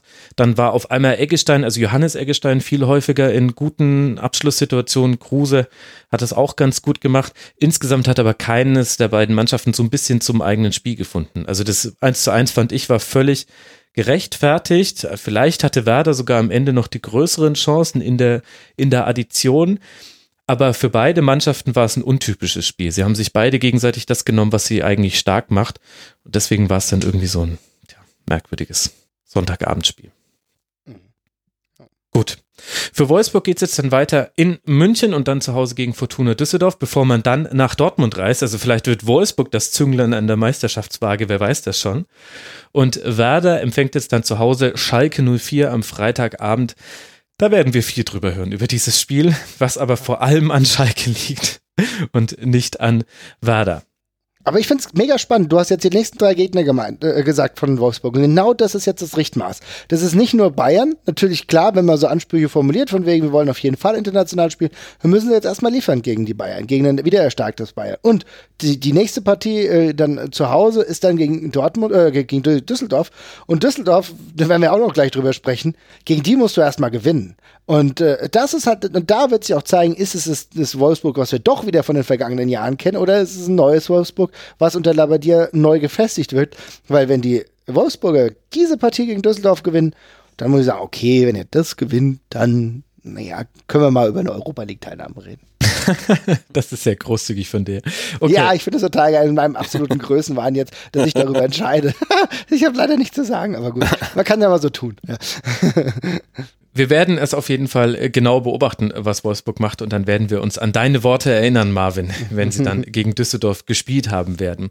Düsseldorf ist vielleicht auch schon das richtige Stichwort, aber auch nur so indirekt, denn wir wollen jetzt eben von den oberen Tabellenplätzen switchen zu den unteren Tabellenplätzen. Über den 18., den ersten FC Nürnberg haben wir schon gesprochen im Spiel gegen Leipzig, wird aber allerhöchste Zeit, dass wir jetzt endlich Sebastian mal die Möglichkeit geben, über den VfB Stuttgart zu sprechen, der der in einem sehr, sehr wichtigen Spiel zu, Hause gegen Hannover 96 eigentlich keine Zweifel daran gelassen hat, wer das Spiel gewinnen wird. 3 zu 0 führte man zur Halbzeit, 2 zu 0 schon nach 16 Minuten und am Ende steht ein 5 zu 1 mit Doppelpacken von äh, Kabak und Zuber und endlich hat auch Mario Gomez mal wieder getroffen. So kamen die fünf Tore zustande. Sebastian, ist da ein Knoten geplatzt oder war Hannover so schlecht? Das haben wir uns über 90 Minuten und danach auch noch gefragt. Und ich frage es mich auch immer noch. Äh, also der VfB hat sicherlich gut gespielt und Hannover hat sicherlich sehr schlecht gespielt. Das, das muss man schon sagen, weil jetzt im Vergleich zu der Heimpartie gegen Leipzig ähm, fand ich, war der VfB jetzt nicht um, um Klassen besser, äh, aber sie sind doch konzentrierter aufgetreten und äh, ja, wenn man sich die Mannschaften unten anguckt, alleine vom, äh, vom Kader her, dann ist es ja tatsächlich nun mal so, dass der VfB da einfach äh, ein ganzes Stück weit besser ist und deswegen ist es bei, bei den Stuttgartern auch äh, Kopfsache. Ne? Und man merkt es immer relativ schnell dann, äh, wie die Mannschaft auftritt. Und wenn sie anfangen, dann wirklich äh, zu laufen und dann zu kämpfen und man merkt, wenn einem Spieler ein Fehler passiert und der andere bügelt ihn wie selbstverständlich aus, dann ist es gut und dann resultiert das meistens auch in guten Leistungen. Und wenn man dann einen dankbaren Gegner hat, äh, wie gegen Hannover, äh, dann steht äh, am Ende dann nicht nur ein Sieg zu Buche, sondern auch mal äh, äh so ein Sieg. Ich habe mal äh, nach Schlusspfiff ein bisschen gerechnet. Äh, wir haben heute, oder der VfB hat heute äh, ungefähr 21 Prozent seiner Saisontore erzielt. Also wir haben jetzt, es waren fünf von 24. Geil, okay. Was, was ungefähr zeigt, wie, wie, wie, wie stark man das Spiel ähm, gewichten darf. Ne? Es waren heute fünf von 24 Saisontoren, die der VfB erzielt hat. Ja, aber eine ganz klare Deklassierung, muss man halt auch sagen. Ehrlich gesagt war Hannover auch das passende Opferlamm für euch, ja. Ähm, aber ihr habt das angenommen und das ist halt wichtig, weil das ist eine, das ist so, jetzt höre ich auf mit diesen äh, Fußballphrasen, aber es ist schon eine Sechs-Punkte-Partie, ne? Weil äh, da, da, da ging es jetzt um alles und das, ich habe jetzt von den Hannoveranern letzte Woche auch gehört, ähm, als ich letztens, letzte Woche in Hannover war, da hat die Eintracht gespielt, hat 3-0 gewonnen und habe ich mit denen gesprochen, haben sie gemeint, das wesentlich wichtigere Spiel ist das gegen Stuttgart und das müssen wir gewinnen. Das haben die jetzt verloren, vollkommen zu Recht, weil sie extrem deklassiert wurden. Und da hat äh, Stuttgart halt auch gezeigt, was das für eine andere Qualität einfach im Kader ist. Ja, hm. also auch wenn da nicht alles perfekt zusammengestellt ist, hast du aber, du hast mit Einzelspielern Kabak, den, der ist mir davor nie großartig aufgefallen. Der ist ja auch, glaube ich, erst seit dem Winter bei euch. Aber der hat, der hat eine Qualität und nicht nur, weil er die zwei Tore geschossen hat. Mario Gomez ist halt jetzt wieder da gewesen am richtigen Ort. Und dann spielen aber auch Spieler wie Castro, die du davor halt irgendwie wochenlang nicht gesehen hast, oder zumindest sind die mir nicht positiv aufgefallen, die kommen langsam wieder ein bisschen an ihr Niveau. Und dann kann es halt genau zur richtigen Zeit, noch zur richtigen Zeit, kann das in die andere Richtung gehen. Und das sollte jetzt für Stuttgart der Startschuss sein, in eine bessere Zukunft. Andererseits für Hannover ist für mich jetzt bezüglich, also, also ehrlich gesagt schon der Ofen mega aus, aber da können wir gleich noch drüber sprechen. Und ja, also über Hannover muss ich dann ranten, aber lass uns erstmal über für Stuttgart sprechen, weil äh, man darf die eigene, die, die Leistung der, der Stuttgarter auch nicht schmälern, nur weil der Gegner so schlecht war. Nein, nein, das, das, das, hm? das, das, das auf keinen Fall. Nee, das war heute äh, ja ein ganz anderer Auftritt und das, was wir brauchten, haben wir jetzt dann gegen Bremen ja auch schon gehabt, ein frühes frühes Führungstor, was der Mannschaft dann einfach um, ja, sehr viel Sicherheit gibt, weil mhm. die sind halt verunsichert. Ne? Bislang immer frühe Gegentore, relativ wenig äh, in der ersten Viertelstunde geschossen. Jetzt gegen Bremen hat's geklappt, da war dann der Punkt am Ende stand. Ähm, jetzt war wieder ein frühes Tor da und dann kam halt das zweite gleich danach. Und dann merkt man, wenn die Mannschaft dann sicherer wird und ruhiger wird, dann ähm, klappen auch mehr Dinge. Ähm, ja, und Markus Weinzee hat jetzt halt nach, ähm, es hat jetzt wirklich ewig gedauert, äh, aber nach 15 Spieltagen hat er jetzt ja ein System gefunden, was halbwegs funktioniert. Und ich bin mir sicher, wenn sich da jetzt niemand verletzt und niemand ausfällt und niemand gesperrt ist, dann wird er dieses System auch äh, à la Taifun Korkut bis zum Saisonende durchziehen, egal wer da als Gegner kommt, weil es halt einigermaßen funktioniert, weil wir haben jetzt gegen äh, Leipzig, Bremen und jetzt zu Hause gegen Hannover gleich gespielt, ähm, wo man sich auch fragen muss, wie, wie sinnvoll das ist, ähm, aber es ist, glaube ich, das Einzige, was gerade funktioniert, dass jetzt auch ein, wie du sagtest, ein Castro auf einmal auf der Doppelsechs dann wieder ordentlich spielt, was er vorher nicht getan getan hat, ähm, dass ein Gentner auf der Bank sitzt, äh, dass Gomez jetzt wieder spielt, auch weil Gonzales ähm, gesperrt ist jetzt, ist er mhm. gegen, gegen Dortmund, darf er dann wieder ran, ähm, aber ich glaube dann kaum, dass äh, Weinzel da was ändern wird, weil es jetzt funktioniert und jetzt auch sehr endlich mal ähm, Erfolge einstellen. Das war ja der äh, erste Sieg seit dem 15. Dezember, also wir hatten es ähm, dringend nötig. Ja, ja, aber ja, genau richtig. Und trotzdem muss ich aber sagen, kleines, kleines Manko, so, sofern ich das überhaupt mir das herausnehmen darf. Aber ich fand selbst nach dem 3-0 so, also auch vor dem 3-1 hast du schon gemerkt, ja, eigentlich führte ja, aber so hundertprozentig sicher seid ihr halt da doch noch nicht. Ne? Also da hast du dann schon gemerkt, klar, das, woher soll das kommen? Aber da gab es so nach dem 3-1 schon so ein hm. bisschen, so ein bisschen Morgenluft für die, für die ähm, Hannoveraner, wo ich gedacht habe, ah, jetzt könnte da sogar noch ein bisschen mehr passieren. Aber die sind halt auch einfach zu dusselig. Ne? Also muss man auch sagen. Vielleicht ja, aber das war die Phase, also nach, ja. nach der Halbzeit, ne, man geht mit 3-0 in die Halbzeit, dann weiß man, okay, das Ding ist zu 95 Prozent wirklich erledigt und erwartet dann von der Mannschaft aber schon, dass sie rauskommt und weiter so macht, weil erstens mhm. haben wir ein unfassbar schlechtes Torverhältnis, also da kann man, also muss man weiter dran arbeiten, dass das besser wird äh, und dann wird es aber dann, die, die Führung dann ein bisschen verwaltet und wenn der VfB irgendwas noch nie konnte, dann war es Führung verwalten, also egal wer da gespielt hat, das, das klappt irgendwie nicht und man ist es den Zuschauern, denke ich, auch schuldig, dann in so einem Spiel einfach auch weiter nach vorn zu spielen. Das ist dann nicht mehr passiert, dann wurde viel hintenrum gespielt und Hannover wurde stärker, die haben ja dann, ich glaube, ich weiß nicht wann, zwar in der 55., 60. ihren allerersten Torschuss dann gehabt. In der ersten ja. Halbzeit war da ja, kam kein Ball aufs Stuttgarter Tor. Und dann hat man gemerkt, okay, jetzt kommen sie immer wieder ein bisschen näher vors Tor. Dann fiel das 3 zu 1. Und ja, dann so Stadion im, äh, Stimmung im Stadion war dann schon, na, aber wenn jetzt noch ein Hannoveraner Tor fällt und dann steht es noch 3 zu 2, dann weiß man gar nicht mehr, was passiert. Äh, und deswegen war es halt umso wichtiger, dass dann zwischen 3-1 und 4-1 auch nur 10 Minuten lagen äh, und das Thema dann ähm, damit äh, wirklich gegessen gewesen war. Genau, was man festhalten muss, ne, also die Doppelpacker sind beides äh, äh, Wintertransfers. Der Steven Zuber ja ziemlich sicher einen. Welcher blinde Sportdirektor hat denn die geholt? Genau, ich wollte gerade sagen, muss Steven, weg. Zuber, Steven Zuber ist, ist sicherlich einer ähm, auf dem Wunschzettel von Markus Weinziel ähm, gewesen ähm, und äh, Kabak eigentlich einen Innenverteidiger, den der VfB gar nicht benötigt, weil wir ja so viele schon haben. Ähm, aber man muss schon sagen, also Ozan Kabak ist äh, ja schon eine Naturgewalt irgendwie mit seinen 18 Jahren. Also wie ja, er sich äh, bei, bei Ecken da durchgesetzt hat. Also gerade bei der zweiten Ecke, da war er nicht ganz so frei, sondern da mhm. springt er da in diese Spielertraube rein und oh, ja, sehr resolut und äh, auch hinten hat er dann so Momente. Also erstmal ähm, ist er sehr, sehr zweikampfstark und äh, sehr grätschfreudig. Also gegen Bremen war er auch immer so an, am Rand äh, zur gelb-roten Karte aber mhm. er ist mhm. da sehr, sehr resolut. Ähm, aber er hatte auch so ein paar Momente, wo er dann wirklich mit einer Drehung und einer Körpertäuschung dann äh, im Aufbau Räume schafft und dann den Ball gut spielt. Ähm, also das ist brutal, wie schnell der sich integriert. In Winter gekommen, ähm, in einer schwierigen Phase, 18 Jahre alt. Ähm, also das ist äh, sehr beeindruckend und man muss sagen, ja, statt ihm sitzt jetzt halt äh, Holger Bartstube auf der Bank und auch ähm, ähm, Baumgartel wird es nicht einfach haben, wieder in die Mannschaft reinzukommen, wo hinten jetzt da diese Dreierkette steht. Ja, Wild Guess Bartstube hat gegen ihn einfach keine Chance mehr, bei allem Respekt. Also da muss jetzt schon ein tiefer Einbruch kommen. Also da hat sich Kabak wirklich schon die Mannschaft gespielt und Bartstube ist ein netter Kerl, aber bei allem Respekt, ne? Äh, pff, ja, weiß ich nicht. Also, das aber, das kann für euch, das können für euch wirklich diese Verstärkungen sein, die euch wirklich nicht nur auf einen Relegationsplatz, sondern noch weiter nach vorne befördern. Ja, ja jetzt dem, wollen wir mal nicht gleich träumen. aber du, mir ist es egal, ehrlich gesagt.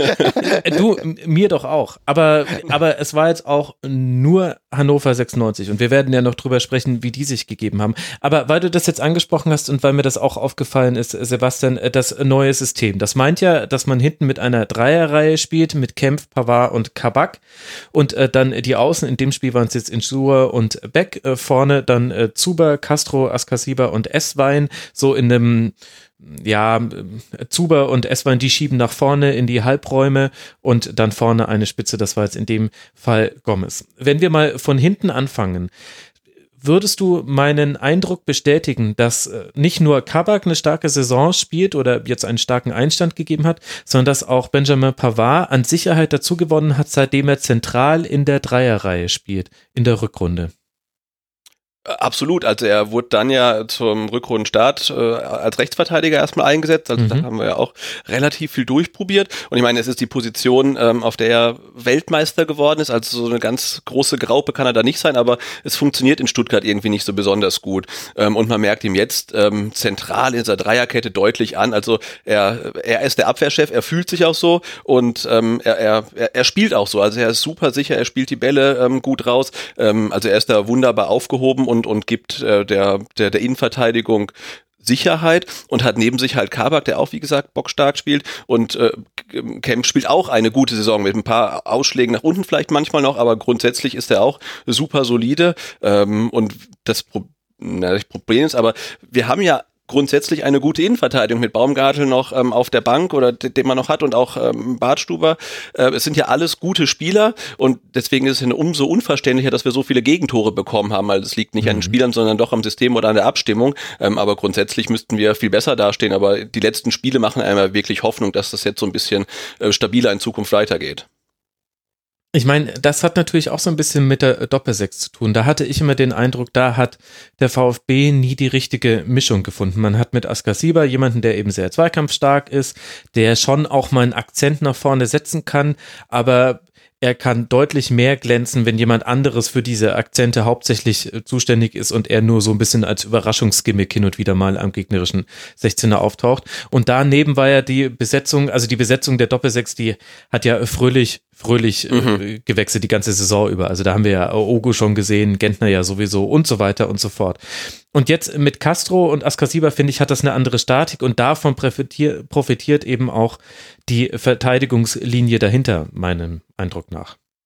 Ja, absolut. Also ich denke, dass Askasiba und Castro ja eigentlich auch die Doppel-Sechs war, die man sich zu Saisonbeginn gewünscht hat, ähm, weil man Gentner noch irgendwo anders gesehen hat äh, und, und Castro einfach in der Hinrunde keinen Fuß auf den Boden bekommen hat und dass man deshalb äh, ständig durchgetauscht hat, weil Askasiba hat fast immer gespielt, weil mhm. er halt auch Qualitäten ins Spiel reinbringt, die sonst im Kader niemand hat, diese Aggressivität ähm, und das Ablaufen der Bälle, den, den braucht man einfach ähm, und sein Partner hat ständig gewechselt und erst jetzt, wo äh, Castro stabil spielt und auch aber viel kämpferischer rüberkommt als bisher, also der äh, hat ja in der Hinrunde gefühlt irgendwie gar keinen körperlichen Einsatz zeigen können oder wollen. Das ist jetzt auch eine ganz andere Nummer, also der haut sich da wirklich rein ähm, und hat natürlich dann nach vorne mehr Qualität als ähm, Askasiba äh, und das ist natürlich mm, jetzt eine gute Kombi, wo sie funktioniert.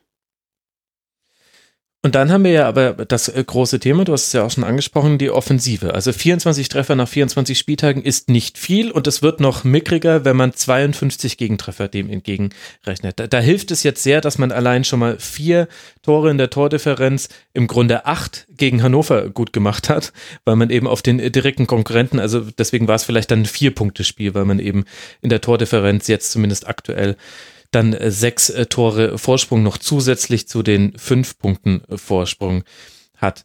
Woran liegt es denn deiner Meinung nach, dass offensiv so wenig ging beim VfB und mit Ausnahme jetzt dieses 96-Spiels ja auch vorher nicht so? Also zum einen liegt daran, dass Mario Gomez nicht mehr so treffsicher ist, wie er mal war. Also er lässt halt äh, ja immer häufiger Großchancen liegen. Also auch heute, ne, er macht in der vierten Minute das 1-0, aber er hat, glaube ich, eine, Minute war es, vorher auch schon treffen können, Schrägstrich müssen. Ähm, und danach gibt's ja dann nochmal diese, äh, diesen Katastrophenpass von Anton, ist es, ja. äh, zurück auf den eigenen Keeper der Gomez anspielt, der fünf Meter frei vom Tor steht, also den muss er einfach machen. Vor allen Dingen, weil sich ja die ganze VfB-Offensive auf ihn fokussiert. Also er ist ja der Spieler, der die Tore machen muss, denn ansonsten gibt's ja niemanden. Und wenn er dann die, die Großchancen nicht macht, äh, dann, dann haben wir da ein Problem, weil sonst zu wenig nachkommt. Ne? Wir haben sonst keine, keine treffsicheren Spieler oder die diesmal waren. Ähm, ähm, äh, treffen nicht mehr. Jetzt haben wir mit Steven Zuber jetzt mittlerweile drei Tore gemacht, vier Tore. Also der kommt ja langsam jetzt. Ne? Also der ist ja torgefährlich, der bringt jetzt das, was man sich von ihm erwünscht hat. Und ähm, ein Spieler mit der Torgefährlichkeit von Zuber, der, der fehlte dem VfB bisher, weil ähm, Spieler wie Gentner, die in der Vergangenheit häufiger getroffen haben, ähm, in der Torschützenliste keine Rolle mehr spielen. In der letzten Saison hat zum Beispiel Akolo sechs Treffer erzielt. Mhm. Der findet diese Saison ja überhaupt gar nicht mehr statt. Und insofern liegt halt die ganze Last des Toreschießens ähm, ähm, auf Mario Gomez und vielleicht noch äh, Nicolas Gonzalez. Und äh, der ist ja für seine, der, der, der rennt viel und macht viel und haut sich immer rein und ist immer untadelig. Ähm, aber seine ähm, Abschlussschwäche ist ja nach einer Saison jetzt fast schon äh, legendär, nachdem er mehrere Male das leere Tor nicht getroffen hat. Mhm.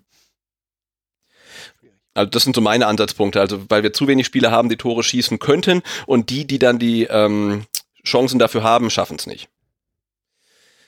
Ja, und wie, wie ordnest du das dann jetzt in die gesamte Saison ein? Also, dass dieser Sieg jetzt wichtig war und die Art und Weise euphorisierend, das ist ja völlig klar. Aber man steht ja trotzdem noch auf dem Relegationsplatz mit 19 Punkten. Es sind zwei Punkte auf den FC Augsburg. Es sind vier Punkte auf Schalke 04 wo man bei beiden Mannschaften nicht weiß, was passiert mit denen in dieser Saison noch. Das heißt, der VfB muss sich da jetzt irgendwie am eigenen Schopfe aus diesem Abstiegssumpf ziehen. Und wenn ich mir auf die nächsten Spiele blicke, dann sehe ich ein Auswärtsspiel in Dortmund, ein Heimspiel gegen Hoffenheim, ein Auswärtsspiel in Frankfurt und dann ein Heimspiel gegen den ersten FC Nürnberg. Genau, also die, die Arithmetik hier in Stuttgart besagt ja, dass wir gegen Hannover, Nürnberg und Augsburg gewinnen müssen, ähm, um zumindest mal den Relegationsplatz sicher zu haben. Und wahrscheinlich wird das auch äh, reichen. Der, der Sieg heute war wahnsinnig wichtig, ähm, aber er ist natürlich nur was wert, wenn man es jetzt in den nächsten drei Spielen schafft, irgendwie äh, ein, zwei, drei Pünktchen zu holen. Denn was uns jetzt äh, bevorsteht, ist ja ähm, das Programm, was Markus Weinziel in der Hinrunde nach seinem oder bei seinem Amts, mhm. Amtsantritt hatte. Ähm, also wir haben das hier bei uns mal die, ähm, die Highway to Hell Tour genannt, weil es waren drei Spiele und ähm, nach den drei Spielen standen dann null Punkte und null zu elf Tore zu Buche. Und man muss mal davon ausgehen, dass wir in den nächsten drei Spielen nicht viel holen werden. Aber es muss halt definitiv besser werden als diese 0 zu 11 Tore und 0 Punkte aus der Hinrunde. Weil ansonsten war der Sieg heute dann auch nicht, nicht wirklich viel wert. Ähm, jetzt in Dortmund oh, schwierig, in Frankfurt auch ganz schwierig. Zu Hause gegen Hoffenheim da könnte vielleicht was gehen. Aber man muss auf jeden Fall versuchen, in diesen drei Spielen, die jetzt äh, kommen, ähm, ja, irgendwie vor allen Dingen gut auszusehen und äh, irgendwie ein oder drei Punkte zu holen. Ja, das glaube ich auch, aber ich glaube, würde mal so sagen, dass zwei bis vier Punkte auf jeden Fall aus den nächsten drei Spielen drin sind. Ähm, ich würde jetzt mal tippen, dass ihr gegen uns einen Unentschieden holt, ja, und warum sollte man gegen Hoffenheim nicht mal zu Hause mal drei holen, wenn man gegen Dortmund auch gut aussieht? Halte ich für nicht unrealistisch, aber mal ganz ehrlich. Ja, klar, aber die Leute da unten, ey, Hannover und Nürnberg, das sehe ich überhaupt gar nicht, dass die überhaupt noch Punkte holen. Also ich weiß nicht, wie die da unten überhaupt noch Punkte holen sollten. Also die Relegation, die will ich nicht sagen, dass es sicher ist, sonst kommt ihr wieder zurück und sagt, ihr habt doch, du hast doch gesagt, dass die Relegation sicher ist. Also ich werde das nicht verbriefen und ich gehe auch jetzt nicht irgendwie ins Wettbüro oder so und mache sowas. Aber ich würde schon ja, Wild Guess, also die da unten holen so wenig Punkte noch, dass ihr mit der 16 erstmal relativ relaxed sein könnt, aber Ziel sollte das ja natürlich auch nicht sein. Ne? Nee, absolut, weil Relegation gegen äh, Hamburg, Köln, St. Pauli oder Union Berlin will ja auch niemand spielen halt. Ne? Das ist ja auch ganz, ganz furchtbar. Äh, nee, klar, wird vermutlich reichen, das Spiel gegen Nürnberg noch zu gewinnen, um dann auf, äh, auf der 16 zu stehen und dann mit vielleicht 24 Punkten, was ja wirklich gruselig ist. Ähm, aber ja, Augsburg was ist noch... Denn dafür? Was ist denn da los? Früher war das Abstiegsrennen wenigstens irgendwie von, von Energie geprägt. Natürlich habe ich das auch sehr subjektiv erfahren, weil ich oft genug da drin gesteckt habe. Aber da ging es darum, oh, 34 Punkte, oh, der andere hat 37, die Sache ist immer noch nicht gegessen. Und heute, ja gut, okay, also jetzt mit 24 bist du sicher durch. Also irgendwie, also sehr, sehr, sehr. Ja, das ist schon, schon, schon ziemlich traurig, vor allen Dingen, wenn du halt dann ja angetreten bist als VfB Stuttgart mit, mit äh, 40 Millionen vom, vom neuen Investor und hast äh, so groß eingekauft wie noch nie und hast da äh, mehrere vielversprechende Talente eingekauft, die acht bis zehn oder noch mehr Millionen gekostet haben. Ähm, ja, da erwartest du dann äh, nicht, dass sie Meister werden, noch nicht, dass sie international spielen, aber du erwartest dir halt ähm, mehr als Abstiegskampf und ähm, vor allen Dingen erwartest du dir halt mehr als die, die schlechteste Saison der Vereinsgeschichte. Und trotzdem bist du immer noch 16. Das ist ja alles äh, völlig irre. Wobei du da auch ein bisschen romantisierst, Marvin. Also ja, du hast zur Relegation haben gereicht in den letzten Jahren äh, 30 Punkte äh, für Cottbus, 31 Punkte für Nürnberg, 36 für Gladbach, 31 für Hertha, 31 für Hoffenheim. Jetzt kommt's 6, nee, 27 für den HSV dann äh, 35 für den HSV, 36 waren es damals bei der Eintracht, 37 damals für Wolfsburg und äh, in der Folge äh, Saison dann 33 für Wolfsburg. Also es waren nicht also, immer 37, das war. Nee, ich habe hab aber schon ein paar Mal 36, 37 gehört. Ja, ja aber wir hatten auch schon 27. Du hast vollkommen recht. Also, ja, du hast schon vollkommen recht. Geht so, geht, so, geht so in Richtung ja. HSV diese Saison wieder und, und, und drunter halt. Ne? Ja. Genau, es erinnert also, ja auch genau an diese Saison, wo damals der HSV, der erste FC Nürnberg, Eintracht Braunschweig, von denen hat niemand mehr gewonnen. Ich glaube, ist nicht sogar ja. der HSV damals mit einem Sieg aus den letzten sieben Spielen oder sowas äh, dann auf den Relegationsplatz gekommen und das war, dürfte ja dann die KSC-Relegation gewesen sein mit dem entsprechenden äh, Freistoß da im Rückspiel, wo übrigens der VfB mit 32 Punkten auf einem sensationellen 15. Platz damals gelandet ist. Ah, also, wow.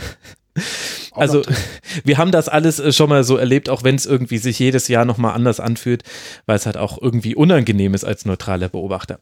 Aber mhm. was mich jetzt jenseits von dieser Polemik interessieren würde, Sebastian, ist, äh, wie glaubst du denn, wird Markus Weinziel jetzt diese nächsten Spiele angehen. Dass dieses Spiel gegen Nürnberg zu Hause wichtig ist und so weiter, völlig klar. Aber da, da habe ich ungefähr vor Augen, wie der VfB dieses Spiel gewinnen will, weil ich auch weiß, was der erste FC Nürnberg zu leisten imstande ist. Aber glaubst du, dass es möglich ist, gegen diese Gegner Dortmund, Hoffenheim und Frankfurt eine defensive Stabilität herzubekommen? Wird das auch in dem gleichen System stattfinden?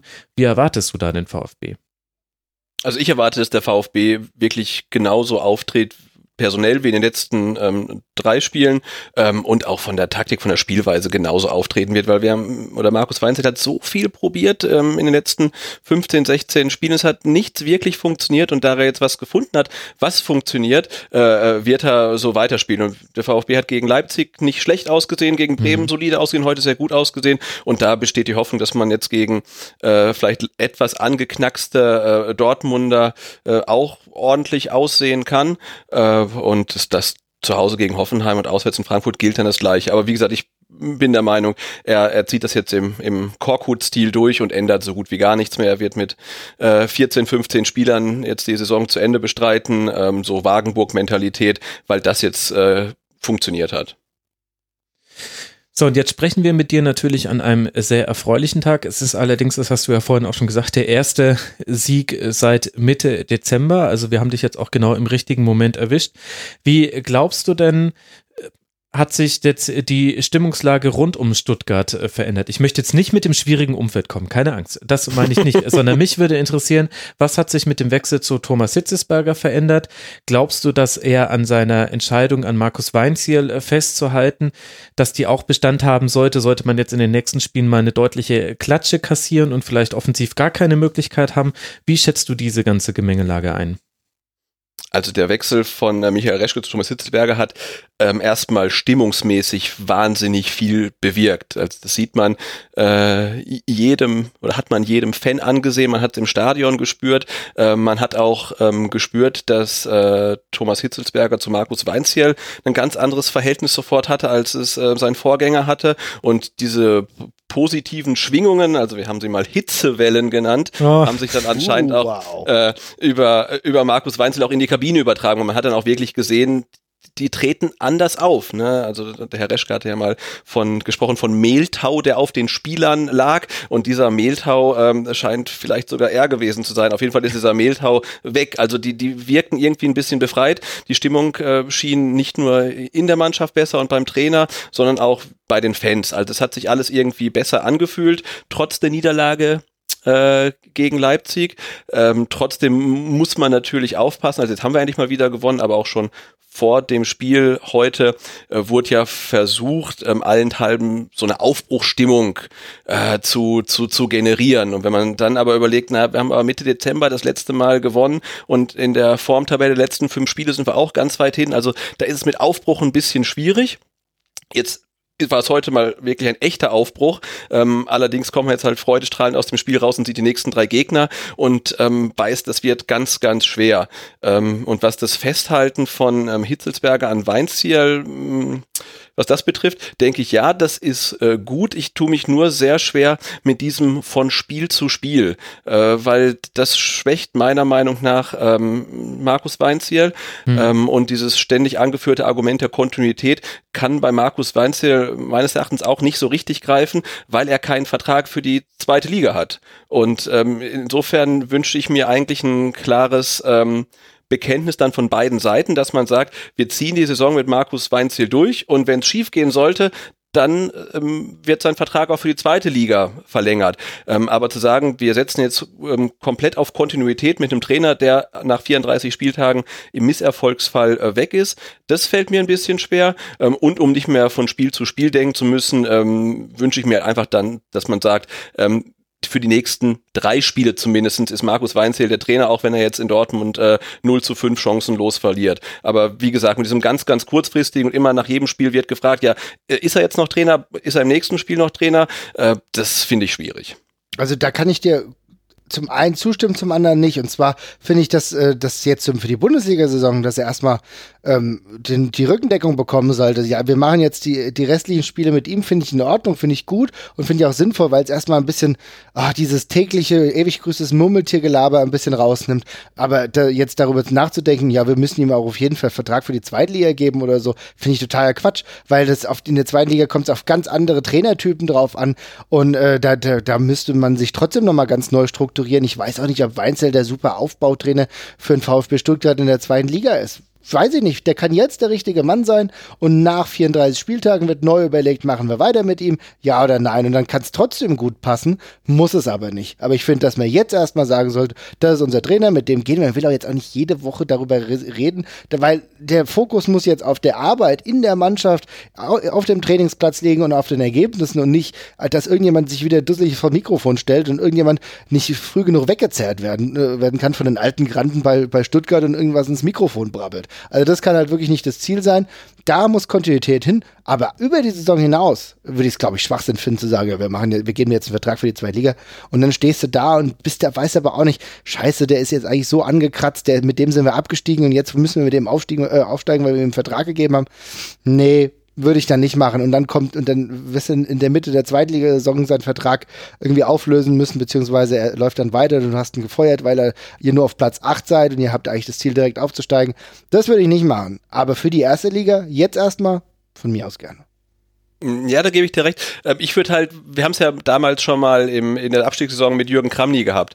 Ähm, mhm. Bis zum Saisonende an einem Trainer festgehalten ähm, und mit ihm untergegangen. Und ähm, ja, es wäre der zweite Trainerwechsel in der Saison, aber wenn man der Meinung ist, dass äh, die einzige Chance äh, noch ist, den Abstieg zu verhindern, ein zweiter Trainerwechsel ist, ich finde, dann müsste man den im Falle des Falles dann ähm, machen. Und für mich ist dann immer so Prototyp Hoffenheim mit Nagelsmann, ne, die gesagt mhm. haben, der übernimmt das jetzt und wenn wir runtergehen, dann geht der mit und macht den, den, den Neuaufbau. Ähm, mhm. Und wenn es klappt, dann ist es super. Ähm, aber halt zu sagen, wir setzen auf Kontinuität und gehen mit Markus Weinzel dann zur Not auch auf Platz 17, das wird nicht passieren, aber gehen wir direkt runter, dann ist der weg. Da verstehe ich dann das Prinzip der Kontinuität ähm, anders. Ne? Also wenn ich sage, ich habe jetzt noch acht Spieltage, sieben Spieltage ähm, mhm. und ich glaube, nur noch mit dem neuen Trainer kann es funktionieren, dann wäre es natürlich gut, wenn es kein äh, klassischer Feuerwehrmann ist, sondern halt jemand, der, der quasi mein Zweitligatrainer, der dann im Idealfall gar kein Zweitligatrainer äh, werden wird. So, so meinte ich das dann. Mhm. Ach so, da gebe ich dir recht. Das ist richtig, auf jeden Fall. Also wenn ich jetzt nochmal einen Trainerwechsel machen würde, genauso, dann jemand, der beides kann. Das sehe ich richtig, äh, das sehe ich genauso. Bei Weinzel würde ich das halt jetzt nicht sagen.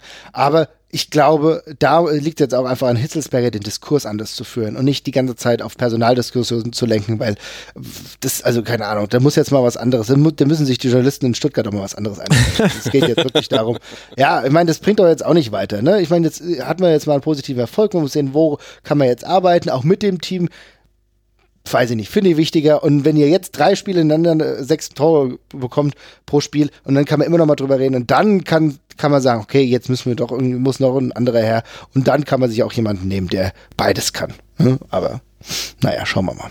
Ich meine, es ist eine schwierige Situation, auch weil man so zwei gegenläufige Bewegungen hat, die jetzt gegen Hannover zum ersten Mal übereinander lagen und in dieselbe Richtung gedeutet haben, vielleicht gegen Werder noch so in Auszügen. Und zwar das eine, dass man schon in Ansätzen immer wieder sehen konnte, dass der VfB mit Beginn der Rückrunde erst in einzelnen Phasen von Spielen und dann später auch tatsächlich mal über ganze Spiele deutlich verbesserte Ansätze gezeigt hat. Also es gab sowohl eine starke Phasen gegen Freiburg, es gab eine starke Phase gegen Mainz, Mainz und so weiter und so fort.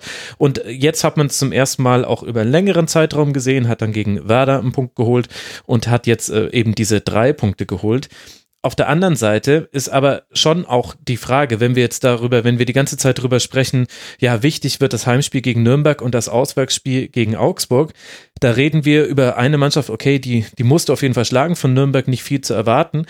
Aber bei Augsburg, die sind gerade zwei Punkte weg. Wenn ich mir mal das Restprogramm angucke, dann hat der VfB tatsächlich vom Tabellenrang her einfach die anspruchsvollsten Gegner. Also auf transfermarkt.de wird da immer so ein Durchschnittsrang der Gegner errechnet. Der liegt beim VfB Stuttgart bei 8,7, weil eben neben Nürnberg und Augsburg sind das keine direkten Konkurrenten mehr. Vielleicht noch das Auswärtsspiel am 34. Spieltag auf Schalke, je nachdem, wie sich das entwickelt.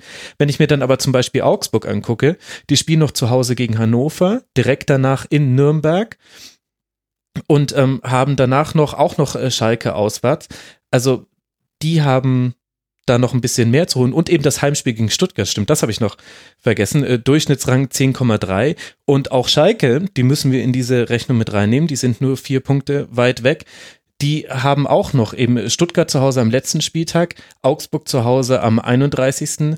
Spieltag und Nürnberg auswärts und Hannover noch auswärts.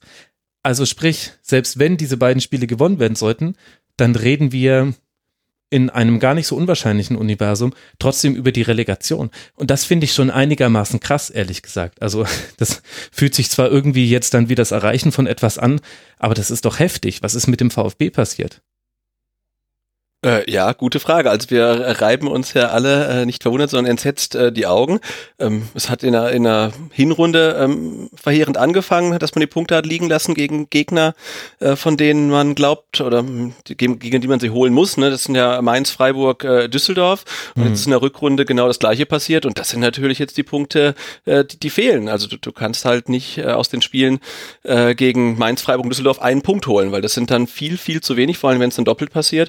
Und, und und jetzt äh, hängen wir da unten drin, weil man ja schon gar nicht mehr glaubt, dass man gegen irgendwelche Mannschaften aus der aus dem oberen Tabellendrittel überhaupt irgendwas holen kann ähm, und gegen äh, und das nur noch gegen direkte Konkurrenten schaffen kann.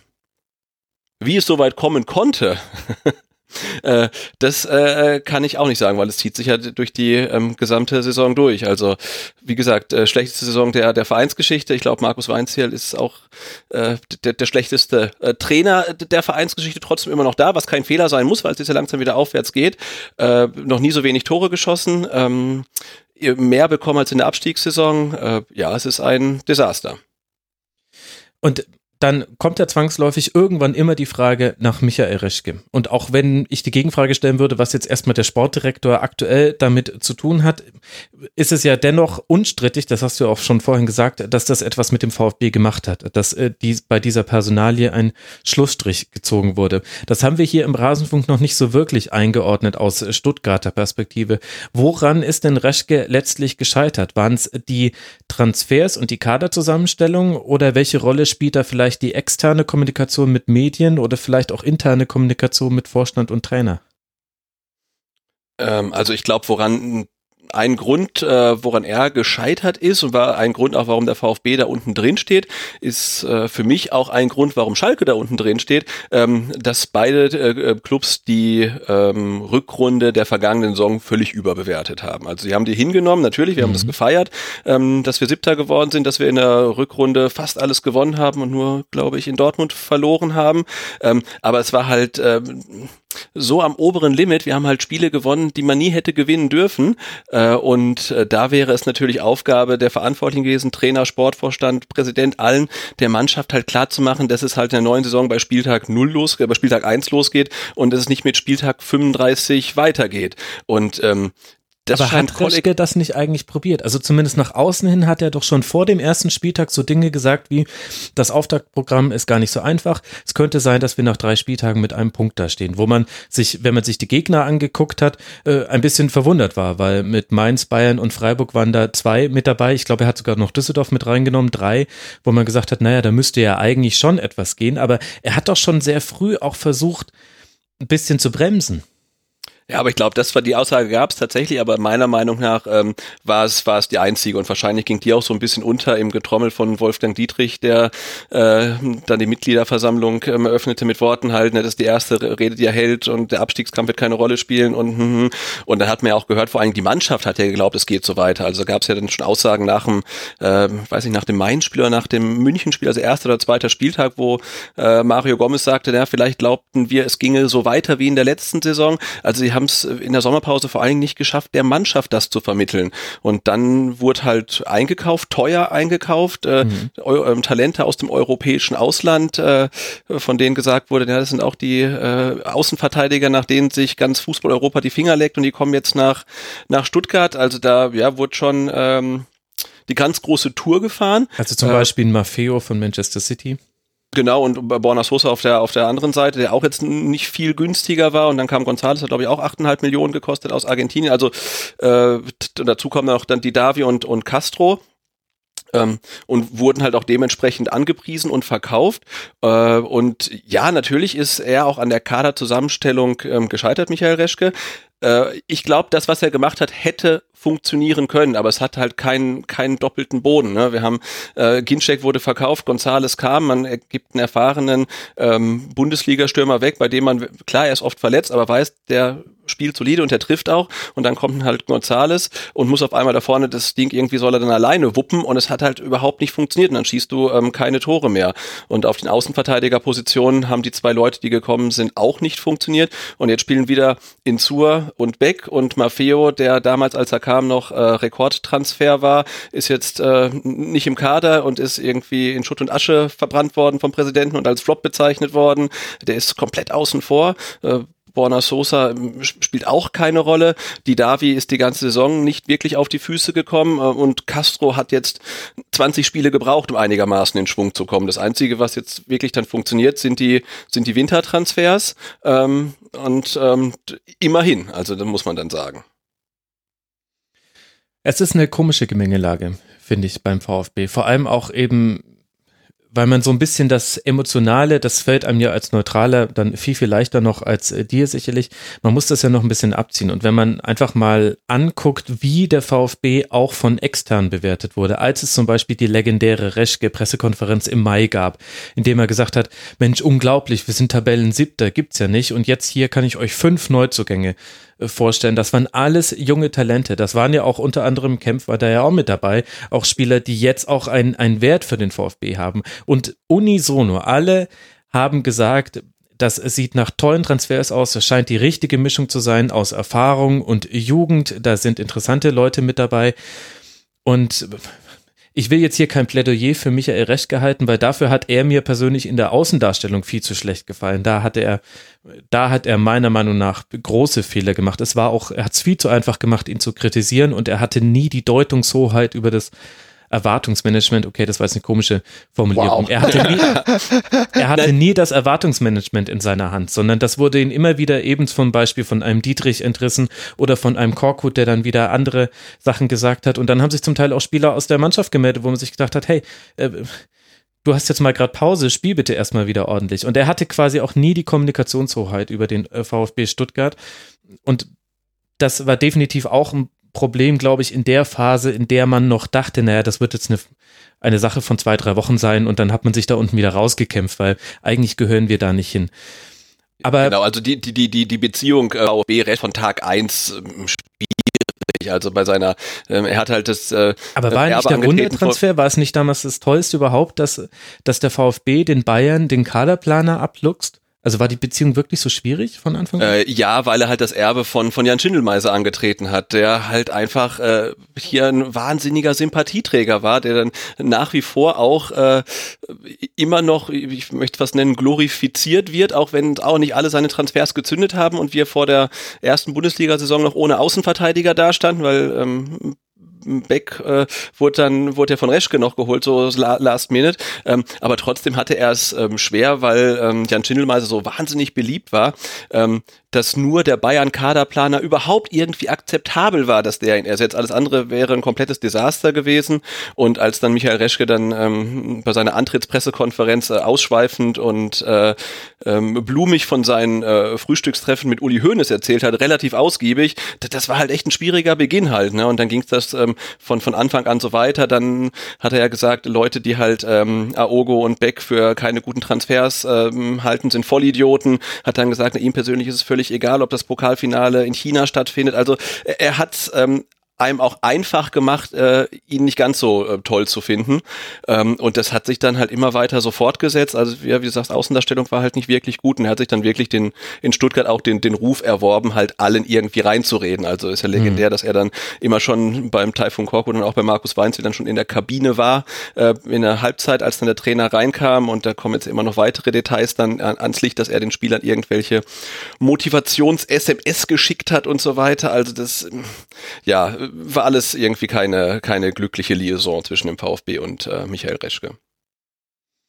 Und wie glücklich ist die Liaison mit Wolfgang Dietrich?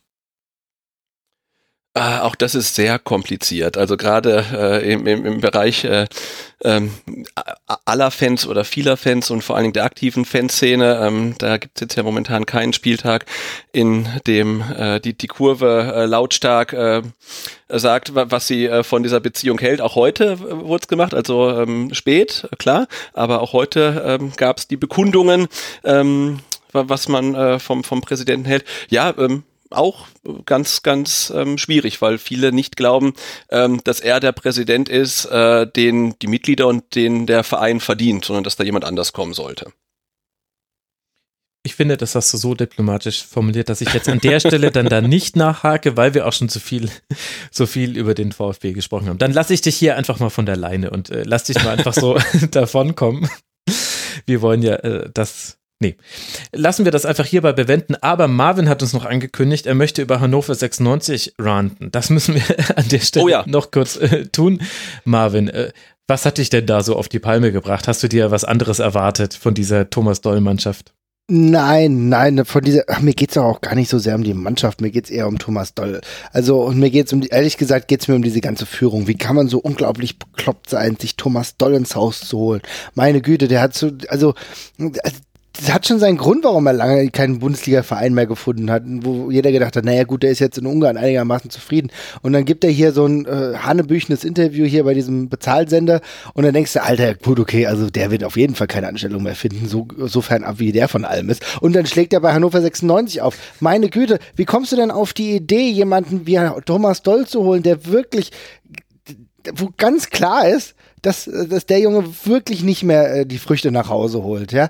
Also es gibt so viele andere Trainer, interessante Ansätze, aber genauso wie verwurschtelt dieser Kader zusammengestellt ist, so total unkreativ, einfach, wir holen jetzt mal den, jetzt holen wir mal den und jetzt holen wir mal den. So, das, da, da ist überhaupt keine stringente Linie dabei. Ja? Und äh, ich kenne das ja, ich kenne auch so Vereine. Äh, ich, mein eigener Verein war jahrelang so geführt. Aber da ist es oft, da, da, da siehst du überhaupt, du siehst von vorne bis hinten keine Linie. Da, okay, den können wir da bekommen, den können wir da bekommen. Genauso hast du diesen Trainer geholt.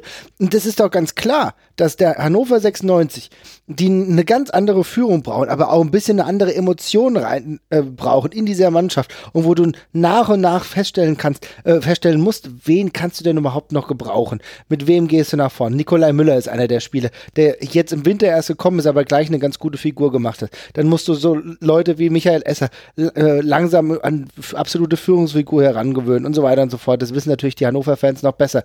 Und musst langsam behutsam die irgendwie aufbauen und irgendwie zu einem Team werden lassen. Das schafft der Doll überhaupt gar nicht. Und dann redet er jetzt nach diesem Spiel, redet er seine eigene Mannschaft runter. Alter, Typ, du bist dafür verantwortlich. Ja, und äh, ja, weißt du, und dann machte, was bringt mir das nach dem 1 zu 5, dass er sich dann dahinstellt? Ja, so wie sie erwartet von meiner Mannschaft. Das ist ja ganz schlimm. Ja, und das ist auch deine Schuld. Und das ist, also Thomas Doll ist echt einer der unfassbar nervigst schlechtesten Trainer jetzt schon in der Bundesliga. Und Hannover, äh, du musst aber auch die Führung, die Führungspersönlichkeiten in Hannover, muss ich echt fragen, wie die auf die Idee kommen, gerade den zu holen. Es gibt ohne Scheiß so viele andere Trainer, die echt Bock hätten, was zu machen in der Bundesliga, die vielleicht nicht nicht so den Namen hätten. Und äh, keine Ahnung, da hättest du lieber zum Beispiel einen Titz holen können. Da gibt es wenigstens Leute, die geile T-Shirts verkaufen. Ja, aber, aber äh, und, äh, und, der, und der war irgendwie ein bisschen jünger, ein bisschen fresher, keine Ahnung. Ich fand auch den äh, ehemaligen Stuttgart-Trainer, der es bei euch da nicht geschafft hat. Wie heißt der nochmal? Der vom Hannes Wolf, der jetzt in, in, in, Hamburg oder? Ja, Hannes genau. Wolf. Ja, genau. Der ist gerade bei einem anderen HSV. Ja, ich glaube, das war kein HSV, genau. ja, genau, bei dem anderen HSV. Ja, aber das, gut, der wäre jetzt nicht mehr möglich gewesen. Aber es gibt halt einfach wirklich immer noch, da musst du mal ein bisschen über. Das Problem ist, ich habe das Gefühl, Hannover guckt halt immer nur, was ist gerade verfügbar, was kriege ich auf dem 3-Euro-Krabbeltisch gerade so vorne serviert. Und dann wirst du halt nicht dieses nächste Niveau erreicht, dass du sagst, okay, du bekommst Stabilität rein. Du musst halt mal ein bisschen außerhalb gucken. Du musst dir mal andere Einflüsse angucken. Du musst mal schauen, wo komme ich vielleicht irgendeinen ganz guten aus Österreich her oder so, der einen guten Job macht, ja. Aber nicht halt den nehmen, der irgendwann mal vor drei Jahren äh, ein erfolgreiches Facelifting gemacht hat. Also das geht mir auf den Sack und dann auch seine Aussagen. Tut mir leid.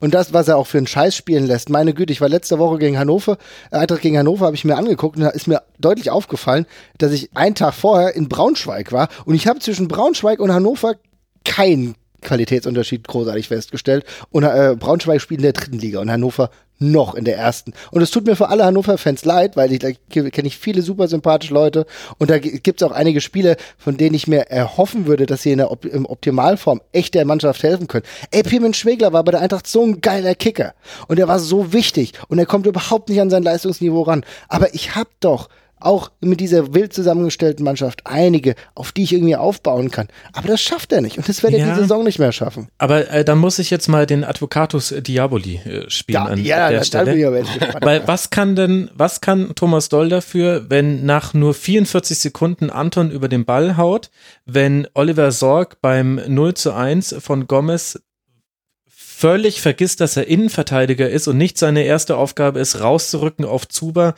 damit der nicht den Distanzschuss ansetzt und der kann dann auf Gomez durchdecken. Was äh, kann er dazu, dass ein schlechter Ball von Esser direkt bei Askasiba landet? Was kann er, also, weißt du, die nicht, Spieler sind aber ja. weißt du, was ja, er danach kann? Er kann danach sagen, wir müssen analysieren, das nehme ich auch auf meine Kappe aus die Maus. Aber sich dann hinzustellen wie so ein Zampano, ja, das, das geht halt nicht. Das geht halt nicht in der Saison, wo noch nichts gelaufen ist. Das ist ja das fürchterliche, dass, ähm, dass nach 24 Spieltagen Hannover immer noch alle Chancen hat. Wenn die jetzt noch eine Serie reißen, dann sind, dann schaffen die es noch. Aber sich da hinzustellen und sich selber jegliche Schuld wegzusprechen, das ist halt für mich auch eine charakterliche Schwäche, Die habe ich aber von Thomas Doll erwartet. Und deswegen, natürlich ist die, für die einzelnen Fehler ist er nicht verantwortlich. Auf gar keinen Fall. Das kann, dafür kann er nichts, dass kollektive Fehler passieren.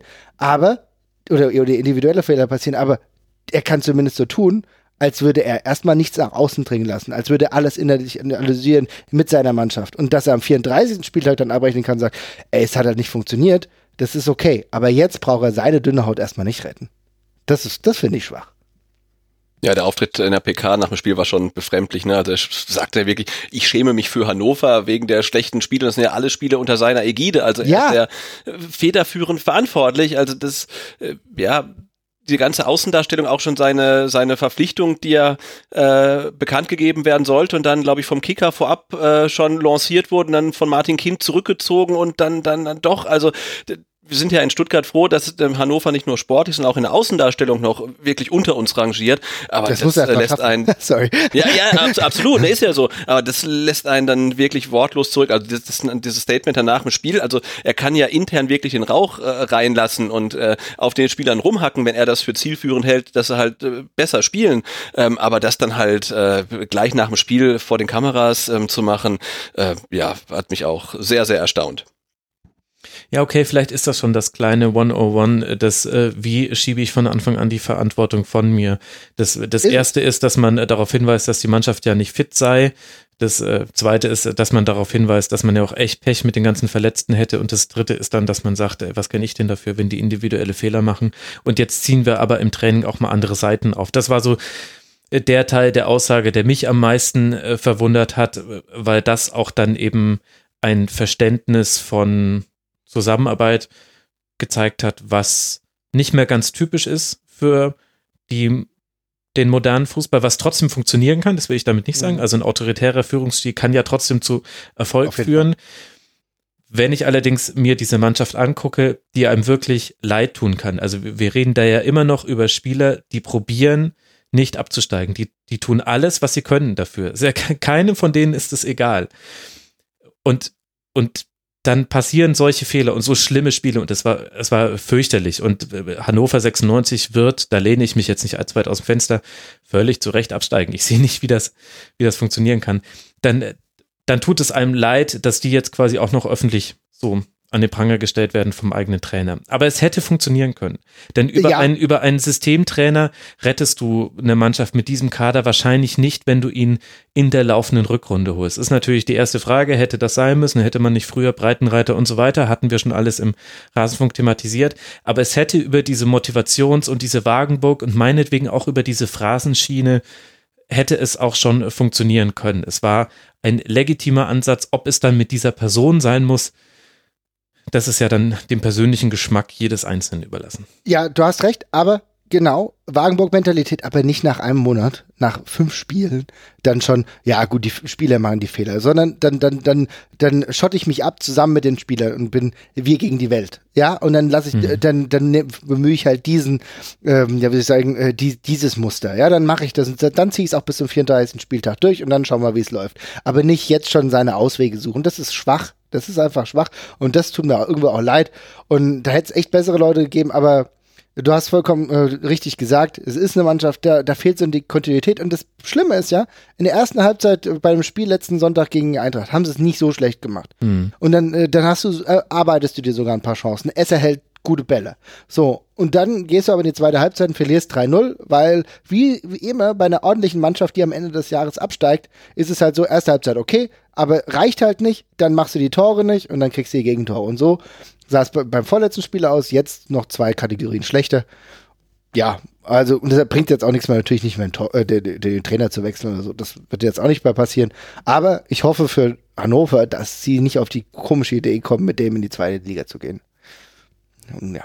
Ja, und äh, zu dem Trainerwechsel äh, will ich jetzt nicht sagen, man muss den Trainer wechseln, aber äh, dieses Gedankenspiel zweite Liga sollte jetzt schon sehr aktuell in den Köpfen sein. Ja. Und dann ist es schon die Frage, ob du da mit Thomas Doll planst, ob du vielleicht andere Ideen hast und was signalisierst du auch den Spielern, ohne dass du gleich den Trainer wechseln musst. Aber äh, zweite Liga ist ja auch alles andere als ein Zuckerschlecken und äh, Genau. für die Spieler ist das Allerwichtigste, egal mit welchem ehemaligen oder aktuellen Profi du dich unterhältst und du sprichst mit denen über äh, biografische Entscheidungen, die sie treffen mussten. Also wo gehe ich in die Profiabteilung und dann wechsle hier, wechsle da. Ähm, warum ist das alles zustande gekommen? Die fangen immer an mit ihrer Begründung mit dem Trainer. Das ist das Aller, Allerwichtigste. Wenn der Trainer dem Spieler gesagt hat, ich zähle auf dich, ich plane mit dir mit dieser Rolle, dann ist das für die das Argument, bei einem Verein zu bleiben, zu einem Verein zu wechseln und genauso, wenn es mit einem Trainer nicht klappt, den äh, da dann auch das Arbeitsverhältnis zu beenden und äh, daraus Konsequenzen zu ziehen. Es ist die aller, allerwichtigste Bezugsperson für die Spieler und aus der Sicht finde ich diesen Gedankengang relevant hinsichtlich, wie geht's nach dieser Saison möglicherweise in der zweiten Liga weiter. Da musste, glaube ich, frühzeitig die Weichen intern stellen. Es geht jetzt erstmal weiter mit einem Heimspiel gegen Leverkusen und dann in Augsburg für Hannover 96, bevor man dann zu Hause Schalke 04 empfängt. Und mit Schalke haben wir dann schon eins der Teams, was man eben auch unbedingt da unten noch mit reinrechnen muss. Bei 23 Punkten steht Schalke 04. Und wir haben im Intro gehört, dass Domenico Tedesco niemand ist, der sich verpisst. Ehrlich nicht. Warum greift er zu so drastischen Worten? Weil man zu Hause das ja vielleicht schlechteste Spiel in dieser Saison abgeliefert hat. 0 zu 4 verliert man gegen ein Fortuna Düsseldorf, das ohne seinen offensiven Strippenzieher Stöger nach Gelsenkirchen gereist ist. Das ist mir fast ein bisschen untergegangen in der Berichterstattung. Und sie haben locker und verdient mit 4 zu 0 gewonnen. Domenico Tedesco lässt sich danach in masochistischer Art von der Kurve beschimpfen. Stambuli muss die Kapitänsbinde mit dem Aufdruck der Nordkurve an zwei Vertreter der Ultras aushändigen, die nach dem Spiel die Mannschaft auf dem Rasen zusammenstauchen. Die Lage auf Schalke ist krass. Tedesco kann gerade nicht entlassen werden, weil der neue Sportvorstand Jochen Schneider noch nicht in Amt und Würden ist und der Aufsichtsrat kann das nicht tun. Auch deshalb wird noch so ein bisschen anders über dieses Spiel gesprochen. Aber in letzter Konsequenz werden wir weiter, Sebastian, viel über Domenico Tedesco reden jetzt dann im Laufe der Woche. Gibt es denn nach diesem Spiel Argumente für den Verbleib von Tedesco aus deiner Sicht? Also außer seinem Potenzial, das er ja zweifelsohne hat, äh, wenig, ne? Also das war ja, war ja ganz furchtbar anzusehen. Ähm, als wir, wir Stuttgarter kennen uns ja aus, wie es ist, gegen Fortuna irgendwie unterzugehen. Ähm, aber das war ja nochmal eine Spur krasser. Also gerade so die, die Tore zum 0-3 und 0-4, das waren ja wirklich Auflösungserscheinungen, die dann so nicht passieren dürfen. Und da muss man sich dann echt fragen, äh, ob das dann nicht besser ist, das Kapitel zu beenden, weil vielleicht ist es halt auch so, dass äh, Tedesco und Schalke einfach nicht zusammenpassen. Das ist ja oftmals so, wenn halt so ein ganz äh, rationaler Trainer äh, und ein ganz emotionales Umfeld ähm, aufeinanderprallen, dass das einfach nicht funktionieren kann. Äh, und so sieht es jetzt ja für mich auch äh, in Gelsenkirchen aktuell aus. Ach, das finde ich schön, dass du jetzt mit dem Umfeld in Gelsenkirchen argumentierst. Das hat eine, Nee, eine nicht, auf der also Meta-Ebene. von wegen schwierig oder nicht schwierig, aber ähm, so wie es äh, mit äh, Tuchel und Dortmund war und jetzt auch Tedesco äh, und Schalke, finde ich, dass es äh, die ähm, schwingen auf anderen Ebenen. Das hat jetzt gar nichts mit übermäßig kritisch zu tun oder so, sondern einfach nur, dass man ähm, emotional irgendwie völlig ähm, anders tickt. Dann, dann kann das äh, nicht lange äh, gut gehen. Also dann schweißt der sportliche Erfolg ähm, das zusammen, so wie in der letzten Saison, weil da haben sie der Rückrunde ja auch immer verheerend eigentlich, was die Attraktivität angeht, gespielt und ja oft irgendwie auch frühes Tor gemacht und das Ding dann irgendwie gewonnen, aber das war ja auch wirklich nicht schön anzusehen. Ähm, und jetzt, wo der sportliche ähm, Erfolg fehlt, was so der, der Kit war für die äh, Beziehung, äh, zerbricht das jetzt. Und ich glaube, das ist ähm, auch nicht äh, reparabel. Marvin, wie siehst du es? Ja, also ganz genauso. Ich finde die ganze Beziehung zwischen äh, Tedesco und Schalke irgendwie sehr merkwürdig, weil die letzte Saison, naja, hat ja dem Ganzen schon recht gegeben, Tabellenplatz zwei, auch wenn die da auch keinen geilen Fußball gespielt haben. Aber ähm, diese Saison ist es, ist es einfach komplett weird. Also würde anzusehen, ich finde es auch, ich weiß nicht, ob die Entscheidung so sinnvoll war, Fährmann ähm, auf die äh, Bank zu setzen und Nübel da reinzusetzen, Nübel in allen Ehren, keine Ahnung, ich weiß nicht, das hat auch, glaube ich, schon ein falsches Signal gegeben. Es mussten einige Dinge getan werden, aber das Spiel jetzt gestern war unfassbar. Also das, äh, man darf auch nicht äh, jetzt nur, weil Schalke so schlecht war, sondern weil Düsseldorf das brutal gut gemacht hat. Über die werden wir wahrscheinlich auch noch mal ganz gleich ganz kurz Ja, reden. Äh, äh, super, super gut. Also ziehe ich echt meinen Hut. Aber bei Schalke läuft so irgendwie gar nichts zusammen und der Druck von außen ist schon wieder so groß. Ich weiß nicht, ich habe das Gefühl, dass da nicht mal über so, ein, so eine konstant, also so ein paar Jahre einfach mal konstant Ruhe herrschen kann. Es ist, Schalke, es scheint irgendwie ein brodelndes Fass zu sein und sie kriegen es nicht hin. Und trotz der Tatsache, dass ich Tedesco irgendwie als ganz guten Typ ansehe, ähm, kriegen sie es irgendwie nicht, sie kriegen es nicht gebacken. Also ich weiß nicht, woran es liegt und ich glaube aber nicht, dass es mit dem nächsten Trainer jetzt großartig besser wird. Und ehrlich gesagt nerven mich diese Diskussion. Schalke bekommt wieder einen neuen Trainer, Schalke bekommt wieder einen neuen Trainer. Es ist also wirklich jedes, du gefühlt irgendwie alle 15 Monate hörst du genau das. Äh, und das mit, mit den finanziellen Mitteln, das mit der Mannschaft, die eigentlich jetzt auch nicht so wirklich schlecht ist. Äh, nicht so wirklich schlecht, ne? Hat ja schon einen Grund, warum sie letztes Jahr diese Tabellenposition erreicht haben. Ich finde es extrem schwierig. Ich finde aber auch, auch, so eine gewisse Doppelmoral ist bei der ganzen Sache immer wieder dabei. Ähm, auf der einen Seite, Tedesco ist letztes Jahr mit den Zweiter geworden, jetzt wird er irgendwie aus dem Stadion gebucht, natürlich bei einer Leistung 0-4 irgendwo klar. Und äh, auf der anderen Seite baut man immer dieses, ähm, das, jetzt werfe ich zwei Sachen zu, durcheinander, aber auf der anderen Seite baut man immer so dieses Finals-Bild äh, RB Leipzig auf. Na, auf der anderen Seite ist man froh, wenn man jetzt jemanden wie diesen Schäfer holt, der jetzt auch bei Schalke installiert war, davor aber auch jahrelang bei, äh, bei RB Leipzig war, weiß ich nicht. Finde ich alles ein bisschen merkwürdig. Äh, finde auch die ganze, finde auch die ganze Heidel-Kiste extrem strange. Also da stimmt vieles nicht. Und ich weiß nicht, welche, ob es da eine Grüppchenbildung innerhalb dieser Mannschaften gibt. Das ist das, was man äh, hört bei Schalke. Wenn ich die Spieler aber im Interview höre, sagen sie, finden den Trainer alle gut. Weiß ich nicht. Ich glaube, aus Schalke werde ich nicht schlau. Ich meine, da waren ja vielleicht so zwei, drei versteckte Argumente für den Verbleib von Tedesco schon drin. Eben das eine, äh, vor allem in dem, welcher Trainer da draußen würde es langfristig besser machen. Und vielleicht ist es diese langfristige Perspektive, die die die bedeutende ist. Was, was schier unmöglich erscheint, wenn du über ein Schalke 04 sprichst, was historisch schlecht ist und möglicherweise absteigen könnte. Das ist mir völlig klar, dass das, mhm. dass das ein Argumentationsmuster ist, mit dem äh, können jetzt Schalke-Fans wahrscheinlich nichts anfangen. Aber ich habe ich hab dazu zwei Gedanken. Der erste Gedanke ist, dass es ganz viele Trainerstationen, unter anderem in Hoffenheim wird ein Trainerstuhl frei und ich könnte mir vorstellen, in Wolfsburg wird ein Trainerstuhl frei und wer weiß, was sonst noch passiert. Ich kann mir ganz, ganz viele Vereine in der Liga vorstellen mit einem Trainer Tedesco, wo ich es nicht komplett ausschließen würde, dass sich Schalke 04 als Verein nochmal kollektiv in den Hintern beißt, ja. diesen Trainer gehen gelassen zu haben vollkommen zu. Also gerade du hast eben Hoffenheim angesprochen. Alter, was willst du dir vorstellen, wenn Tedesco einfach nach Hoffenheim geht, hat das, positiv gesagt, das ruhigst mögliche Umfeld, ja, ja und kann walten und schalten und kann, weil er ist ja ein Fachmann. Wir können viel über ihn reden, man kann, du kannst ihn irgendwie nicht so sympathisch finden, weil er jetzt nicht so, der, der redet ja nicht fünf Stunden in einem Mikrofon und sagt dir das, was du hören willst und so weiter und so fort. Aber ich glaube, und da habe ich ja auch nicht so die, den Input wie andere, aber das ist ein Fußballfachmann, der wird schon wissen, was er tut. Und bei Hoffenheim kann er einfach sein Ding machen und der, die Sache läuft. Und ich glaube auch, das ist ein guter Punkt. Ja. Und ich meine, es kann natürlich aber auch sein, dass er vielleicht auch einfach nicht der Trainer für einen Verein wie Schalke ist. Das kann auch sein. Also, äh, wenn man ihn jetzt noch zwei Jahre weiter trainieren lassen würde, könnte das. Es kann sein, dass das eine ungesunde Beziehung zwischen den beiden ist und äh, beide mhm. gegen sich, gegen sich wechselseitig so sehr auf den Geist und äh, heben nur das Schlechte im jeweils anderen hervor, dass äh, daraus nichts wird. Aber das finde ich zumindest ist ein interessantes Gedankenexperiment, sich die Trainer, die Schalke 04 in der Vergangenheit hatte, vor Augen zu führen, den Domenico Tedesco gegenüber zu halten, die Art und Weise, wie er sich gibt, die Art und Weise, wie er Fußball hat spielen lassen. Und dann gibt es sicherlich Argumente, die gegen ihn sprechen, ganz sicher. Es gibt aber meiner Meinung nach auch Argumente, wo man sagen kann, vielleicht sitzt da jemand mit einer anderen Vision von Fußball auf dem auf dem Trainerposten, so wie man es schon lange nicht mehr hatte. Und für alle diejenigen, die jetzt die letzten Schalke Trainer nicht mehr beisammen bekommen, ich habe es aber aufgerufen, sowas weiß ich auch nicht auswendig, bin ich wahnsinnig. Markus Weinziel, André Breitenreiter, Roberto Di Matteo, Jens Keller, Hüb Stevens, Seppo Eichkorn lassen wir jetzt kurz weg, das war nur äh, für ganz äh, kurze Zeit. Ralf Rangnick, Felix Magath, Mike Büskens, Fred Rütten. So, und jetzt sagt mir einfach mal, jetzt vergleicht einfach diese Trainer mit dem, was wir von Domenico Tedesco in anderthalb Jahren gesehen haben. Es wird, da wird Tedesco nicht in allem perfekt abschneiden, aber er wird auch in einigen Belangen, wird man sagen, hm, der hat was, was denen gefehlt hat und vielleicht möchte man darauf nicht unbedingt verzichten als Schalke 04.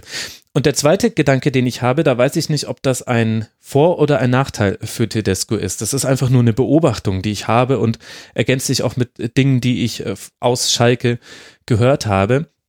Wenn man sich anguckt, das, was du gesagt hast, ähm, die Spieler sagen alle, sie find, sind von Tedesco überzeugt und ist ein guter Trainer und es liegt doch nicht an ihm, wenn wir so schlecht spielen, dann zeigt es ja, auf welche Art und Weise Tedesco versucht, diese Gruppe an äh, jungen Männern zum Erfolg zu führen. Und zwar, er will eine Gemeinschaft erzeugen in, im Schulterschluss mit den Profis. Er ist niemand von oben herab, er ist niemand, der sich aus diesem Kollektiv rausnimmt. Im Gegenteil, er ist Teil davon. Die Spieler sprechen ihn alle mit Domenico an in den Interviews.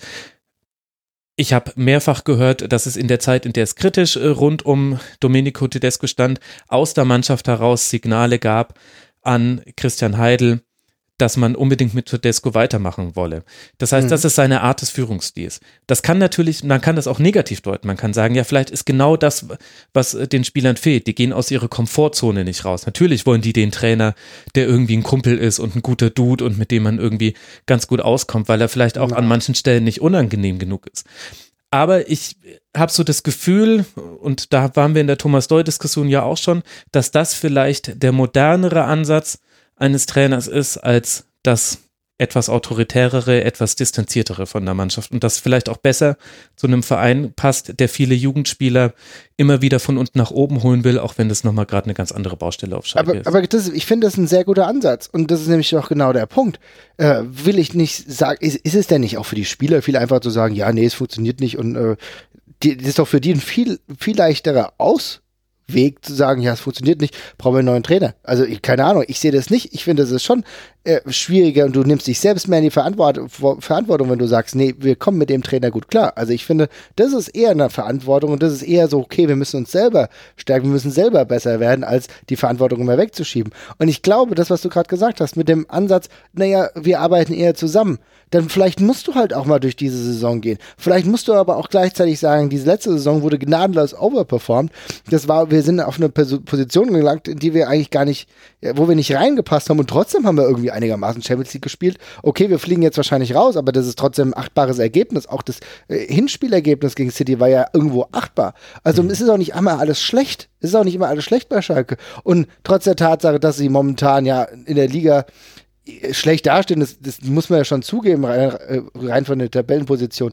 Aber wenn der jetzt auch nochmal, wenn wir jetzt noch ein bisschen wenn ich dem Ganzen noch mal ein bisschen mehr Vertrauen gebe und dann lande ich wahrscheinlich auf, im, im Ende auf der 10 und dann ist es immer noch eine scheiß Saison gewesen, aber ich halt ziehe vielleicht meine Schlüsse daraus und sage, okay, wir sind aber den Weg mit Tedesco gegangen und jetzt müssen wir sehen, der ist noch ein junger Trainer. Der hat äh, 2017 erst bei, ähm, bei, bei Aue wirklich im Profigeschäft Fuß gefasst und ist dann extrem schnell, wo ich mir schon gedacht habe, Alter, warum gehst du jetzt schon zur Schalke?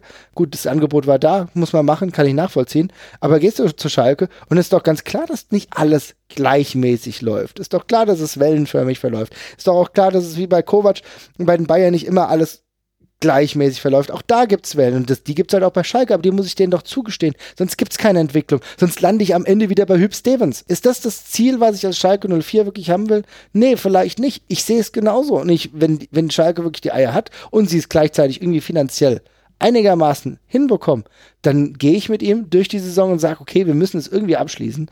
Und, der, und wir werden bis dahin, wenn wir einigermaßen sicher in der Liga sind, werden wir schon Revue passieren lassen, was ist richtig scheiße gelaufen, wo können wir den Kader verbessern, wen holen wir hoch, wen, wie verbreitern wir vielleicht auch irgendwie das, äh, das Trainerteam, um ihm ein bisschen mehr Sicherheit zu geben. Vielleicht stellen wir ihm jemand an die Seite. Aber mhm. nicht immer weghauen, sondern mit ihm vielleicht arbeiten, weil das ist ein Trainer, der hat das Potenzial. Vielleicht muss Schalke einfach mal an ihn glauben. Sehe ich ganz genauso. Genau, die Frage ist halt, ne, ob er das äh, er hat sicherlich äh, das Potenzial halt noch viel besser zu werden und die Fehler, die er macht, dann abzustellen. Da ist halt dann einerseits die Frage, kann er das in Gelsenkirchen noch machen? Und mhm. die andere Frage ist halt, äh, äh, kann sie, kann die können die Verantwortlichen von Schalke ähm, es zu oder können die es riskieren zu sagen, wir machen, wir ziehen das mit Tedesco durch, wenn ich vier Punkte auf dem Relegationsplatz ja, habe? Das ist natürlich ein valides also, Du riskierst ja. quasi Liga-Zugehörigkeit, wenn du an, äh, an Tedesco glaubst. Und das ist halt die große Entscheidung. Also willst du das wirklich riskieren? Ja, und das, da kann man jetzt tatsächlich dann auch wieder das Spiel mit in die Betrachtung mit einbeziehen, finde ich. Denn die Frage ist ja, was hat man in dem Spiel gesehen, wo man glauben könnte, ein Trainerwechsel könnte der Impuls sein, das zu verändern. Und da hat man ja schon, also die Verunsicherung auf Seite von Schalke 04 war krass. Die individuellen Fehler gemacht, die gemacht wurden, waren krass. Die offensive Harmlosigkeit heftig. Nicht mal mehr das Pressing hat funktioniert, das war das Einzige, was unter, unter Tedesco eigentlich immer so halbwegs äh, hingehauen hat. Also tatsächlich gibt es dann, wenn man auf, die, auf dieses 0 zu 4 guckt, da gibt es dann jede Menge Argumente, wo man sagen kann, ja, bei allem, was man pro Tedesco argumentieren kann, wichtiger ist, dass wir alles tun, um jetzt diesen Abstieg äh, zu verhindern oder die Relegation oder was auch immer, um irgendwie diese Horrorsaison rumzukriegen. Und dann ist halt der externe Impuls durch einen Trainerwechsel äh, das beliebteste Mittel, auch das einzige, was sie jetzt noch äh, ziehen können, tatsächlich an der Stelle. Mhm. Ja, ja das kann ich nachvollziehen. Andererseits, aufgrund der Schwäche der anderen äh, Mitteilnehmer da unten, äh, würde ich auch sagen, dass du selbst mit einer Wurstelsaison, also wenn du jetzt, was weiß ich, wenn du jetzt noch zehn Punkte holst, ja, und die werden mehr als zehn Punkte holen, dann hast du ja trotzdem den Klassenhalt. Ui, da, halt, ja? da, da bist du dir so sicher. Ja, ich glaube schon, klar, wenn, ja, ja gut, okay, Stuttgart kommt vielleicht noch hoch, aber an, ansonsten werden die trotzdem, ich gehe schon davon aus, dass die nicht absteigen. Auf jeden Fall nicht. Aber nicht, weil jetzt irgendwie Schalke ist, das kann ja immer mal passieren. Aber die, ich, ich weiß nicht, ich glaube, das Signal einfach besser wäre, zu sagen, wir vertrauen ihm und vielleicht stellen wir ihn, aber es, es, es gibt auch immer noch die Option zu sagen, wir haben aber irgendjemanden Erfahrenen, ja, in unserem Kreis, äh, den wir ihm zur Seite stellen, vielleicht auch informell, ähm, der ihn ein bisschen berät. Das ist, also man muss ja auch, man muss ja nicht beratungsresistent sein. Vielleicht muss man sagen, okay, vielleicht ändern wir noch ein bisschen was am System, damit wir ein bisschen mehr Stabilität reingeben. Also da sehe ich noch Möglichkeiten, ohne direkt den Trainer zu feuern, sondern ihm mehr Unterstützung zu geben. Äh, das wäre ein, Kontro äh, also ein produktiver Ansatz. Mhm. Weiß ich nicht. Aber würde ich besser finden, als jetzt zu sagen, okay, wir, wir machen das High and Fire Spiel, weil wir es schon jahrelang so gemacht haben. Ich meine, er hat ja mit Seppo Eichkorn noch einen erfahrenen mhm. Co-Trainer mit dazugeholt, jetzt äh, zur Rückrunde tatsächlich. Ja, ja, gut, äh, ja, das ist richtig. Jetzt haben wir halt ein paar Spiele, sind jetzt passé. Ja. Also Schalke hat es auf jeden Fall mehr in der eigenen Hand als andere Teams. Das war das, was ja. ich vorhin schon ein bisschen äh, kompliziert äh, angekündigt habe. Aber Schalke spielt auswärts noch in Hannover und in Nürnberg und man spielt zu Hause noch und zwar am 32. und am 34. Spieltag gegen Augsburg und Stuttgart. Das kann kein anderes Team von sich, das da unten drin hängt, sagen, dass es noch gegen alle vier spielt die da unten äh, hinter Schalke gerade sind. Das heißt, es ist alles noch in den eigenen Händen von Schalke 04. Man muss es eben nur irgendwie jetzt greifen. So, jetzt müssen wir aber noch Fortuna Düsseldorf loben. Unfassbar. Auch Unglaublich. Herausragend herausragend. Aber äh, da, da, ist, da kann man vorne anfangen und hört, äh, macht hinten weiter. Also ich muss sagen, äh, die, wie die Fortuna ist ja für mich eine absolute Überraschung diese Saison, hätte ich nie gedacht. Und als ich die äh, hier in Frankfurt gesehen habe und die 7-1 abgewatscht wurde, habe ich schon gedacht, okay, kann schon bitter werden. Ja, äh, da hatten wir natürlich auch echt einen Lauf und es ist eine, lief ins andere zusammen. Aber wenn ich mir den gegen Schalke angucke, dann muss ich sagen, diese einzelnen Spieler auch. Ich meine, über Luco Bacchio wird schon viel gesprochen, dass das ein Killer ist, eh klar. Aber Raman, der gefällt mir richtig gut. Starkes Spiel Güte. von Raman, ja, Wahnsinn. Gestern, ja. Oh, ja. Ja, unfassbar bissig. Der geht immer an den Mann. Ist für einen Mittelfeldspieler auch extrem torgefährlich, muss man auch mal sagen. Kämpferisch top. Und was ich halt geil finde, und da, genau da muss auch Schalke wieder zurückkehren.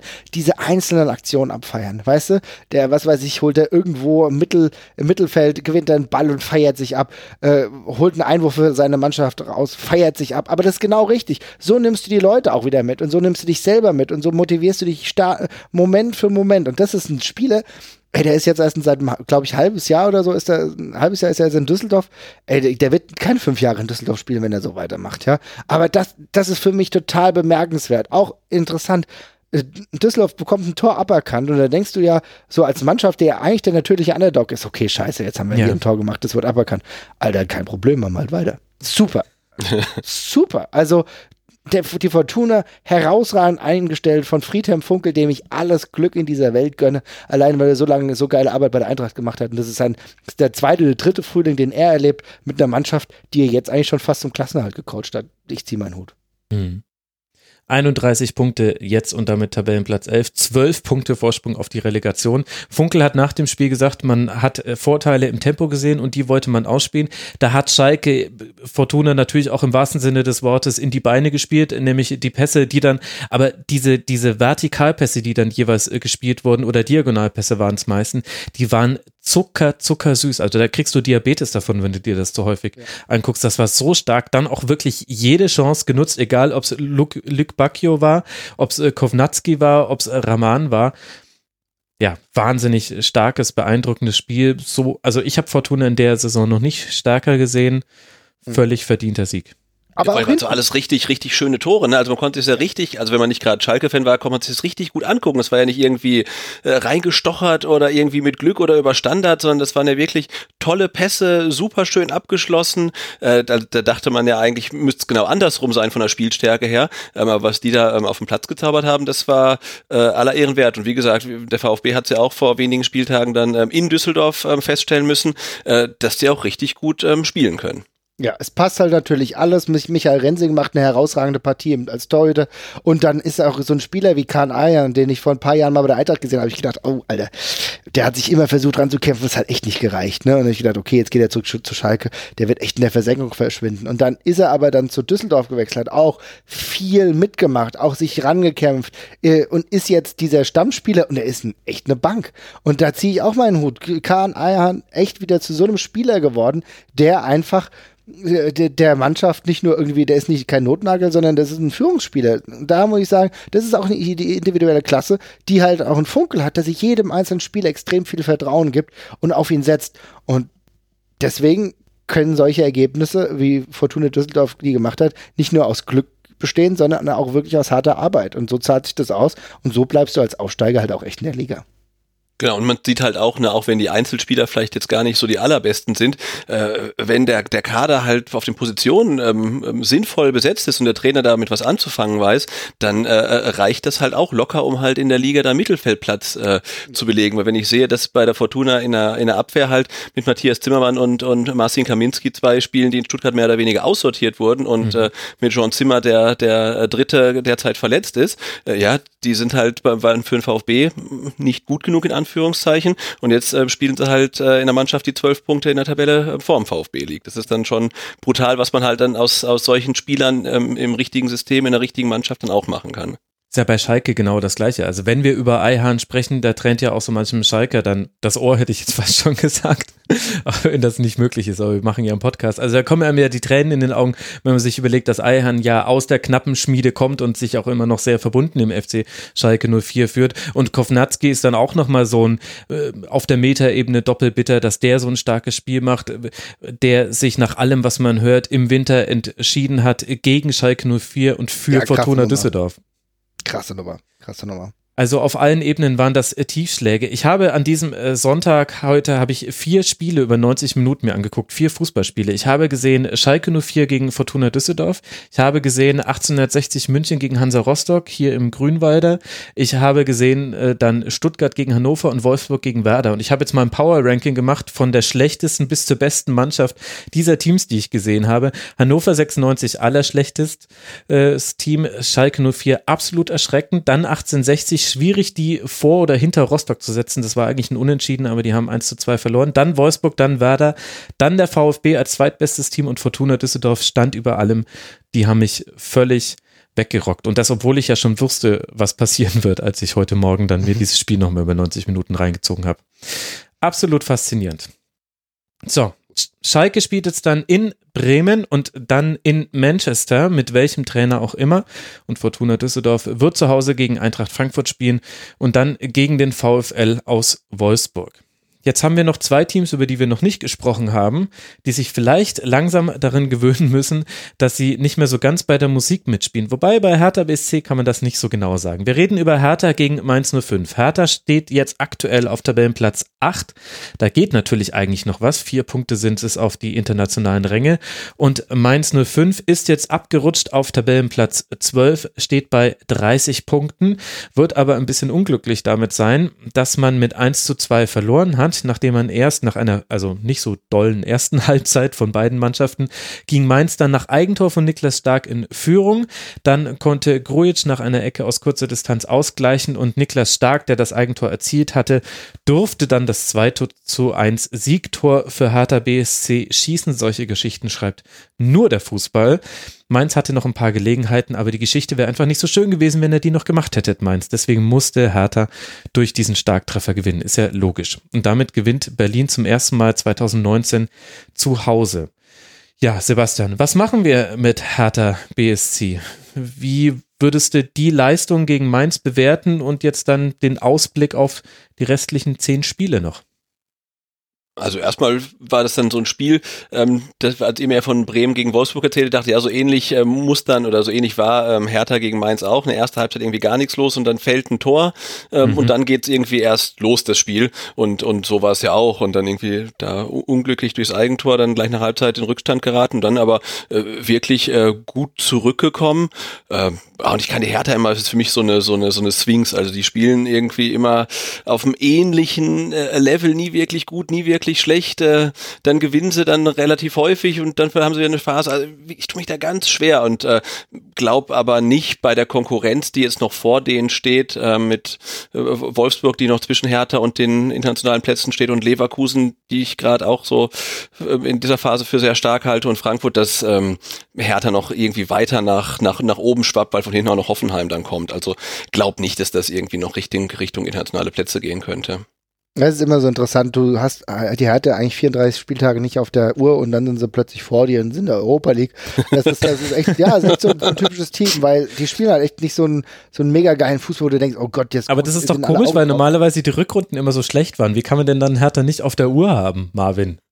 Ja, weil ich Hertha generell ist für mich halt auch jetzt nicht der mega sexigste Fußballverein so, ne? Also ich bin jetzt nicht, äh, ich habe ja gestern mal einen Tweet rausgehauen, gab es übrigens auch relativ viele ähm, äh, Repliken. Ich habe immer so das Gefühl, es ist jetzt nicht so der mega geile sexy Fußballclub. Was mir aber und das ist mir aufgefallen, es hängt einfach voll oft, immer wenn ich das sage, hängt es irgendwie total am Stadion, weil äh, dieses ausufernde Stadion, wenn es nicht total voll ist und dann sind irgendwie, äh, dann siehst du es in Übertragungen, ist da voll viel Platz und da voll viel Platz und dann diese Tatanbahn, das ist irgendwie, das nervt mich alles. Und ich glaube, es nervt auch viele Berliner selbst, dass du eigentlich echt viele Leute damit reinbringst. Es ist ja nicht so, als wäre das nicht voll. Drei, was weiß ich, wie viele gestern, waren gestern da? 34.000. Aber hättest du so eine geile mhm. kleine, kleine Knutschkugel mit 35.000 oder so, dann wäre ja da jedes Mal das Ding voll. Und die, die Hertha-Fans sind ja nicht schlecht. Die machen ja gute Stimmung. Also es ist ja nicht so, als wäre das jetzt hier eine Totengräbertruppe, sondern da ist ja schon ein bisschen was da. Die Mannschaft ist ja nicht schlecht. Ich mag ja auch hier so, Janik Stark, äh, äh, Janik Stark, sage ich schon, das war der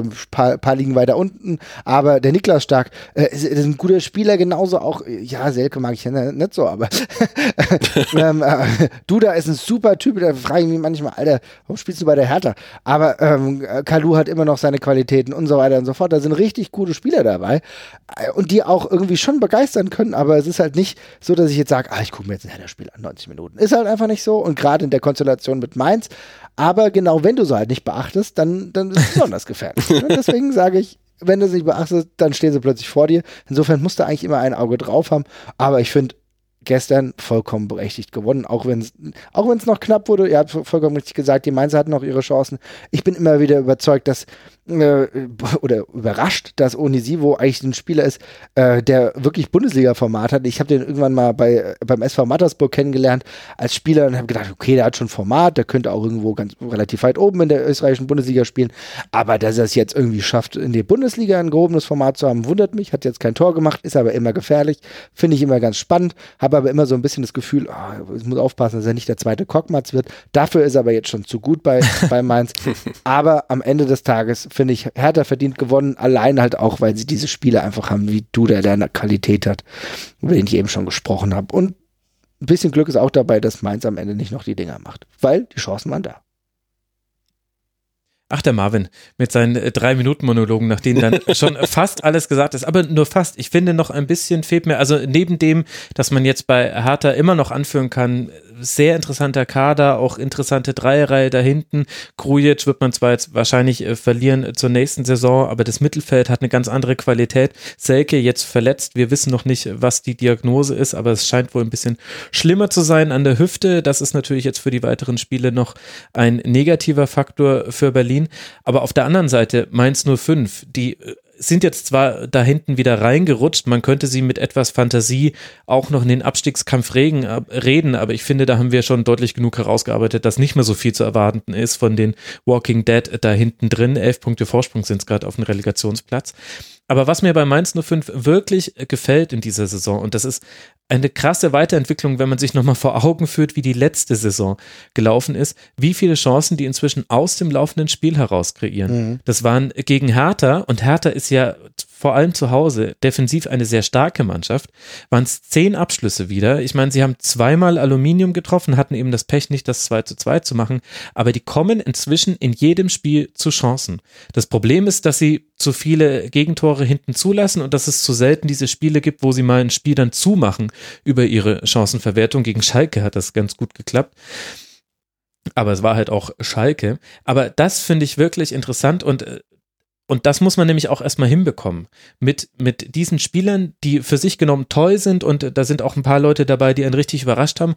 Aber du musst es trotzdem schaffen. Du musst die Eier haben, irgendwann in der Saison auf Raute umzustellen, das dann beizubehalten und eigentlich fast egal gegen welchen Gegner immer auch zu versuchen, dein Spiel durchzudrücken. Und in Phasen schafft es Mainz inzwischen, also gegen so einen Gegner wie Hertha auf jeden Fall und gegen ganz viele andere Gegner inzwischen auch. Und das finde ich bemerkenswert. Ja, und das heißt ja auch nicht, dass es jetzt die letzte Saison ist für die äh, Mainzer in diesem Format. Wer weiß, weiß nicht, wie viele Leute danach weggehen nach der Saison. Müssen wir, aber wenn die einigermaßen zusammenbleiben, kann das jetzt die Übergangssaison werden. Für auch super, dass sie an Schwarz festhalten. Ich finde Sandro Schwarz ist, also für mich der, ja, keine Ahnung, wenn ich aus, die, ich bin als Frankfurter jetzt nicht der größte Mainz-Sympathisant, aber wenn es jemanden gibt, den ich richtig cool finde, dann ist es halt Sandro Schwarz.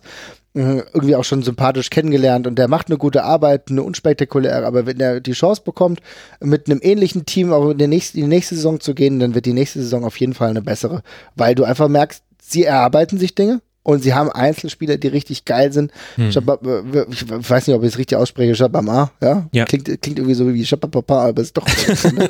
ja.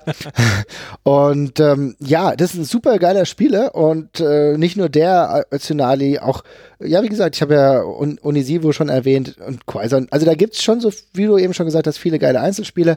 Wenn die noch ein bisschen mehr einen Schliff reinbekommen, dann, dann reden wir in der nächsten Saison nicht mehr über Platz 10 Mainz, sondern vielleicht auch auch wenn es mir dann wehtut, irgendwie über Platz 7 oder so und vielleicht können sie dann irgendwie gefährlich nach vorne rücken, weil, und das ist halt der große Vorteil, mittlerweile ist wieder alles ruhig, Schröder, sinnvolle Arbeit, kein Blabla.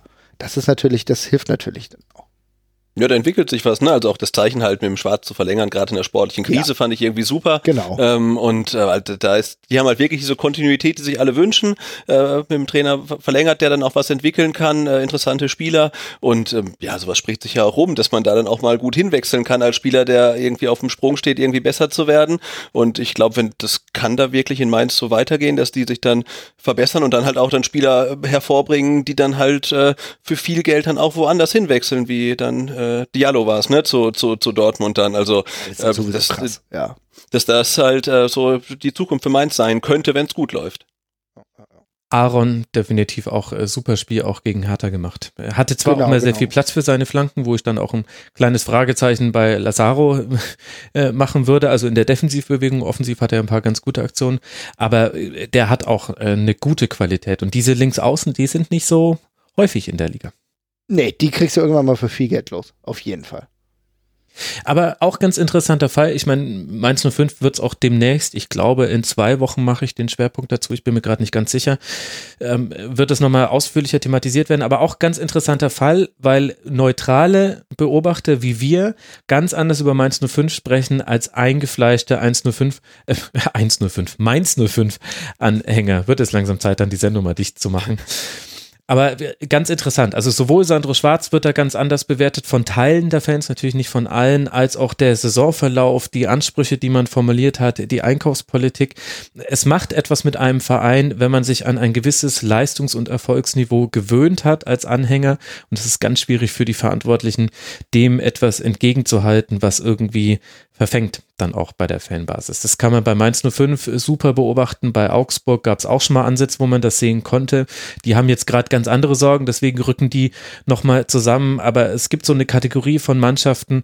Ähm, die einzigen, die es eigentlich immer ganz gut wegmoderiert bekommen, ist der SC aus Freiburg. Das liegt aber da sicherlich auch an der Art und Weise, wie die Medien da aufgestellt sind und wie auch der gemeine Freiburg-Fan so seinen Verein verfolgt. Also ähm, das ist ein interessantes Thema. Hertha genau, hatte, ich glaube, bei Freiburg liegt es halt auch an dieser in, in Stein gemeißelten Philosophie, äh, dass der Anspruch ist, zu den, ich weiß nicht, Top 20, Top 22 Teams gehören, was ja automatisch halt einen Abstieg mit abdecken würde halten. Und ich glaube, deswegen sind sie auch immer so, so gelassen und kommen aber mittlerweile auch gar nicht mehr so weit runter, dass sie da Gefahr laufen würden, äh, aus den Top äh, 15 rauszurutschen.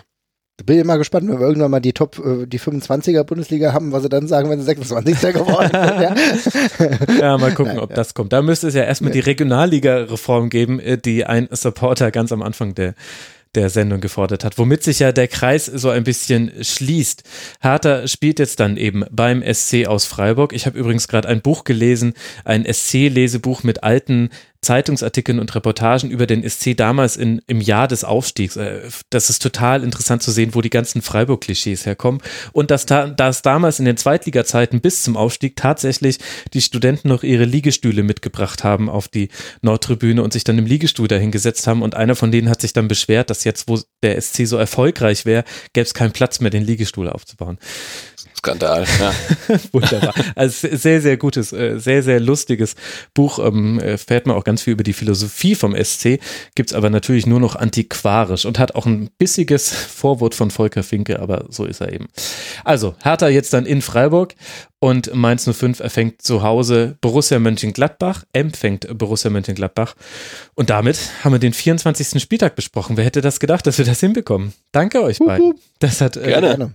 große Freude gemacht. Ich bedanke mich sehr, sehr herzlich bei Sebastian Rose, dem Ed Butze auf Twitter vom Vertikalpass. Wenn ihr dem Vertikalpass noch nicht folgt, dann seid ihr selbst schuld. Besser wird man nirgend über alle Aspekte des VfB informiert, manchmal sogar über Ina Aogo. Danke, Sebastian. Ja, absolut, ja, ja, fester Bestandteil des Themenmixes, ja. Boah, harter Ton. da sieht man, dass auch Spielerfrauen manchmal ein bisschen zu viel Zeit haben, aber auch eigene Ambitionen. Und außerdem äh, danke ich Marvin Mendel vom Eintracht Frankfurt Podcast. Es gibt natürlich auch noch den Ringfuchs, äh, den habe ich vorhin gar nicht oh, erwähnt, ja. deinen Wrestling-Podcast. Dann kann man auch dein Gesicht sehen, wenn man möchte, bei Fußball 2000. Auf eigene Gefahr. auf eigene Gefahr und ohne Gewehr. Und man kann dir auf Twitter folgen als marv 2.0. Marvin, danke, dass du mal wieder mit dabei warst. Sehr gerne, das war mir eine Freude. Vielen Dank an alle und äh, schöne Grüße, Sebastian. War cool mit dir, hat Spaß gemacht. Ja, das geht zurück. Vielen, vielen Dank. ja, ja, schon klar. Ich das nein, nein, nein, ich wollte nicht. Das erste Mal der erste Kontakt mit Sebastian. Da muss ich erstmal, ne? Ja. Alles gut, Küsse, alles gut. Ich, Max. ich, ich, ich schicke noch Podcast-Grüße raus an der Stelle. Es gibt eine äh, ein äh, Podcast von Wise zu Chapo, El Chapo, der ja festgenommen und verurteilt wurde in den USA, dem Drogenbaron. Die haben die tolle Idee gehabt, die ähm, Folgen ab Folge 5 bei Spotify nur noch zu hosten und dann nicht mehr im Feed zu schicken, diese Vollidioten. Aber jetzt ist es alles wieder im Feed aufgetaucht. Das heißt, jetzt könnt ihr es auch hören. Vorher bei Spotify natürlich nicht, weil diese World Gardens finden wir doof beim Rasenfunk. Aber Chapo von Wise, es war ein guter Podcast, trotz aller Umstände. Bis nächste Woche. Macht's gut. Ciao. Ciao. Ciao, ciao. Das war die Rasenfunk-Schlusskonferenz. Wir gehen nun zurück in die angeschlossenen Funkhäuser.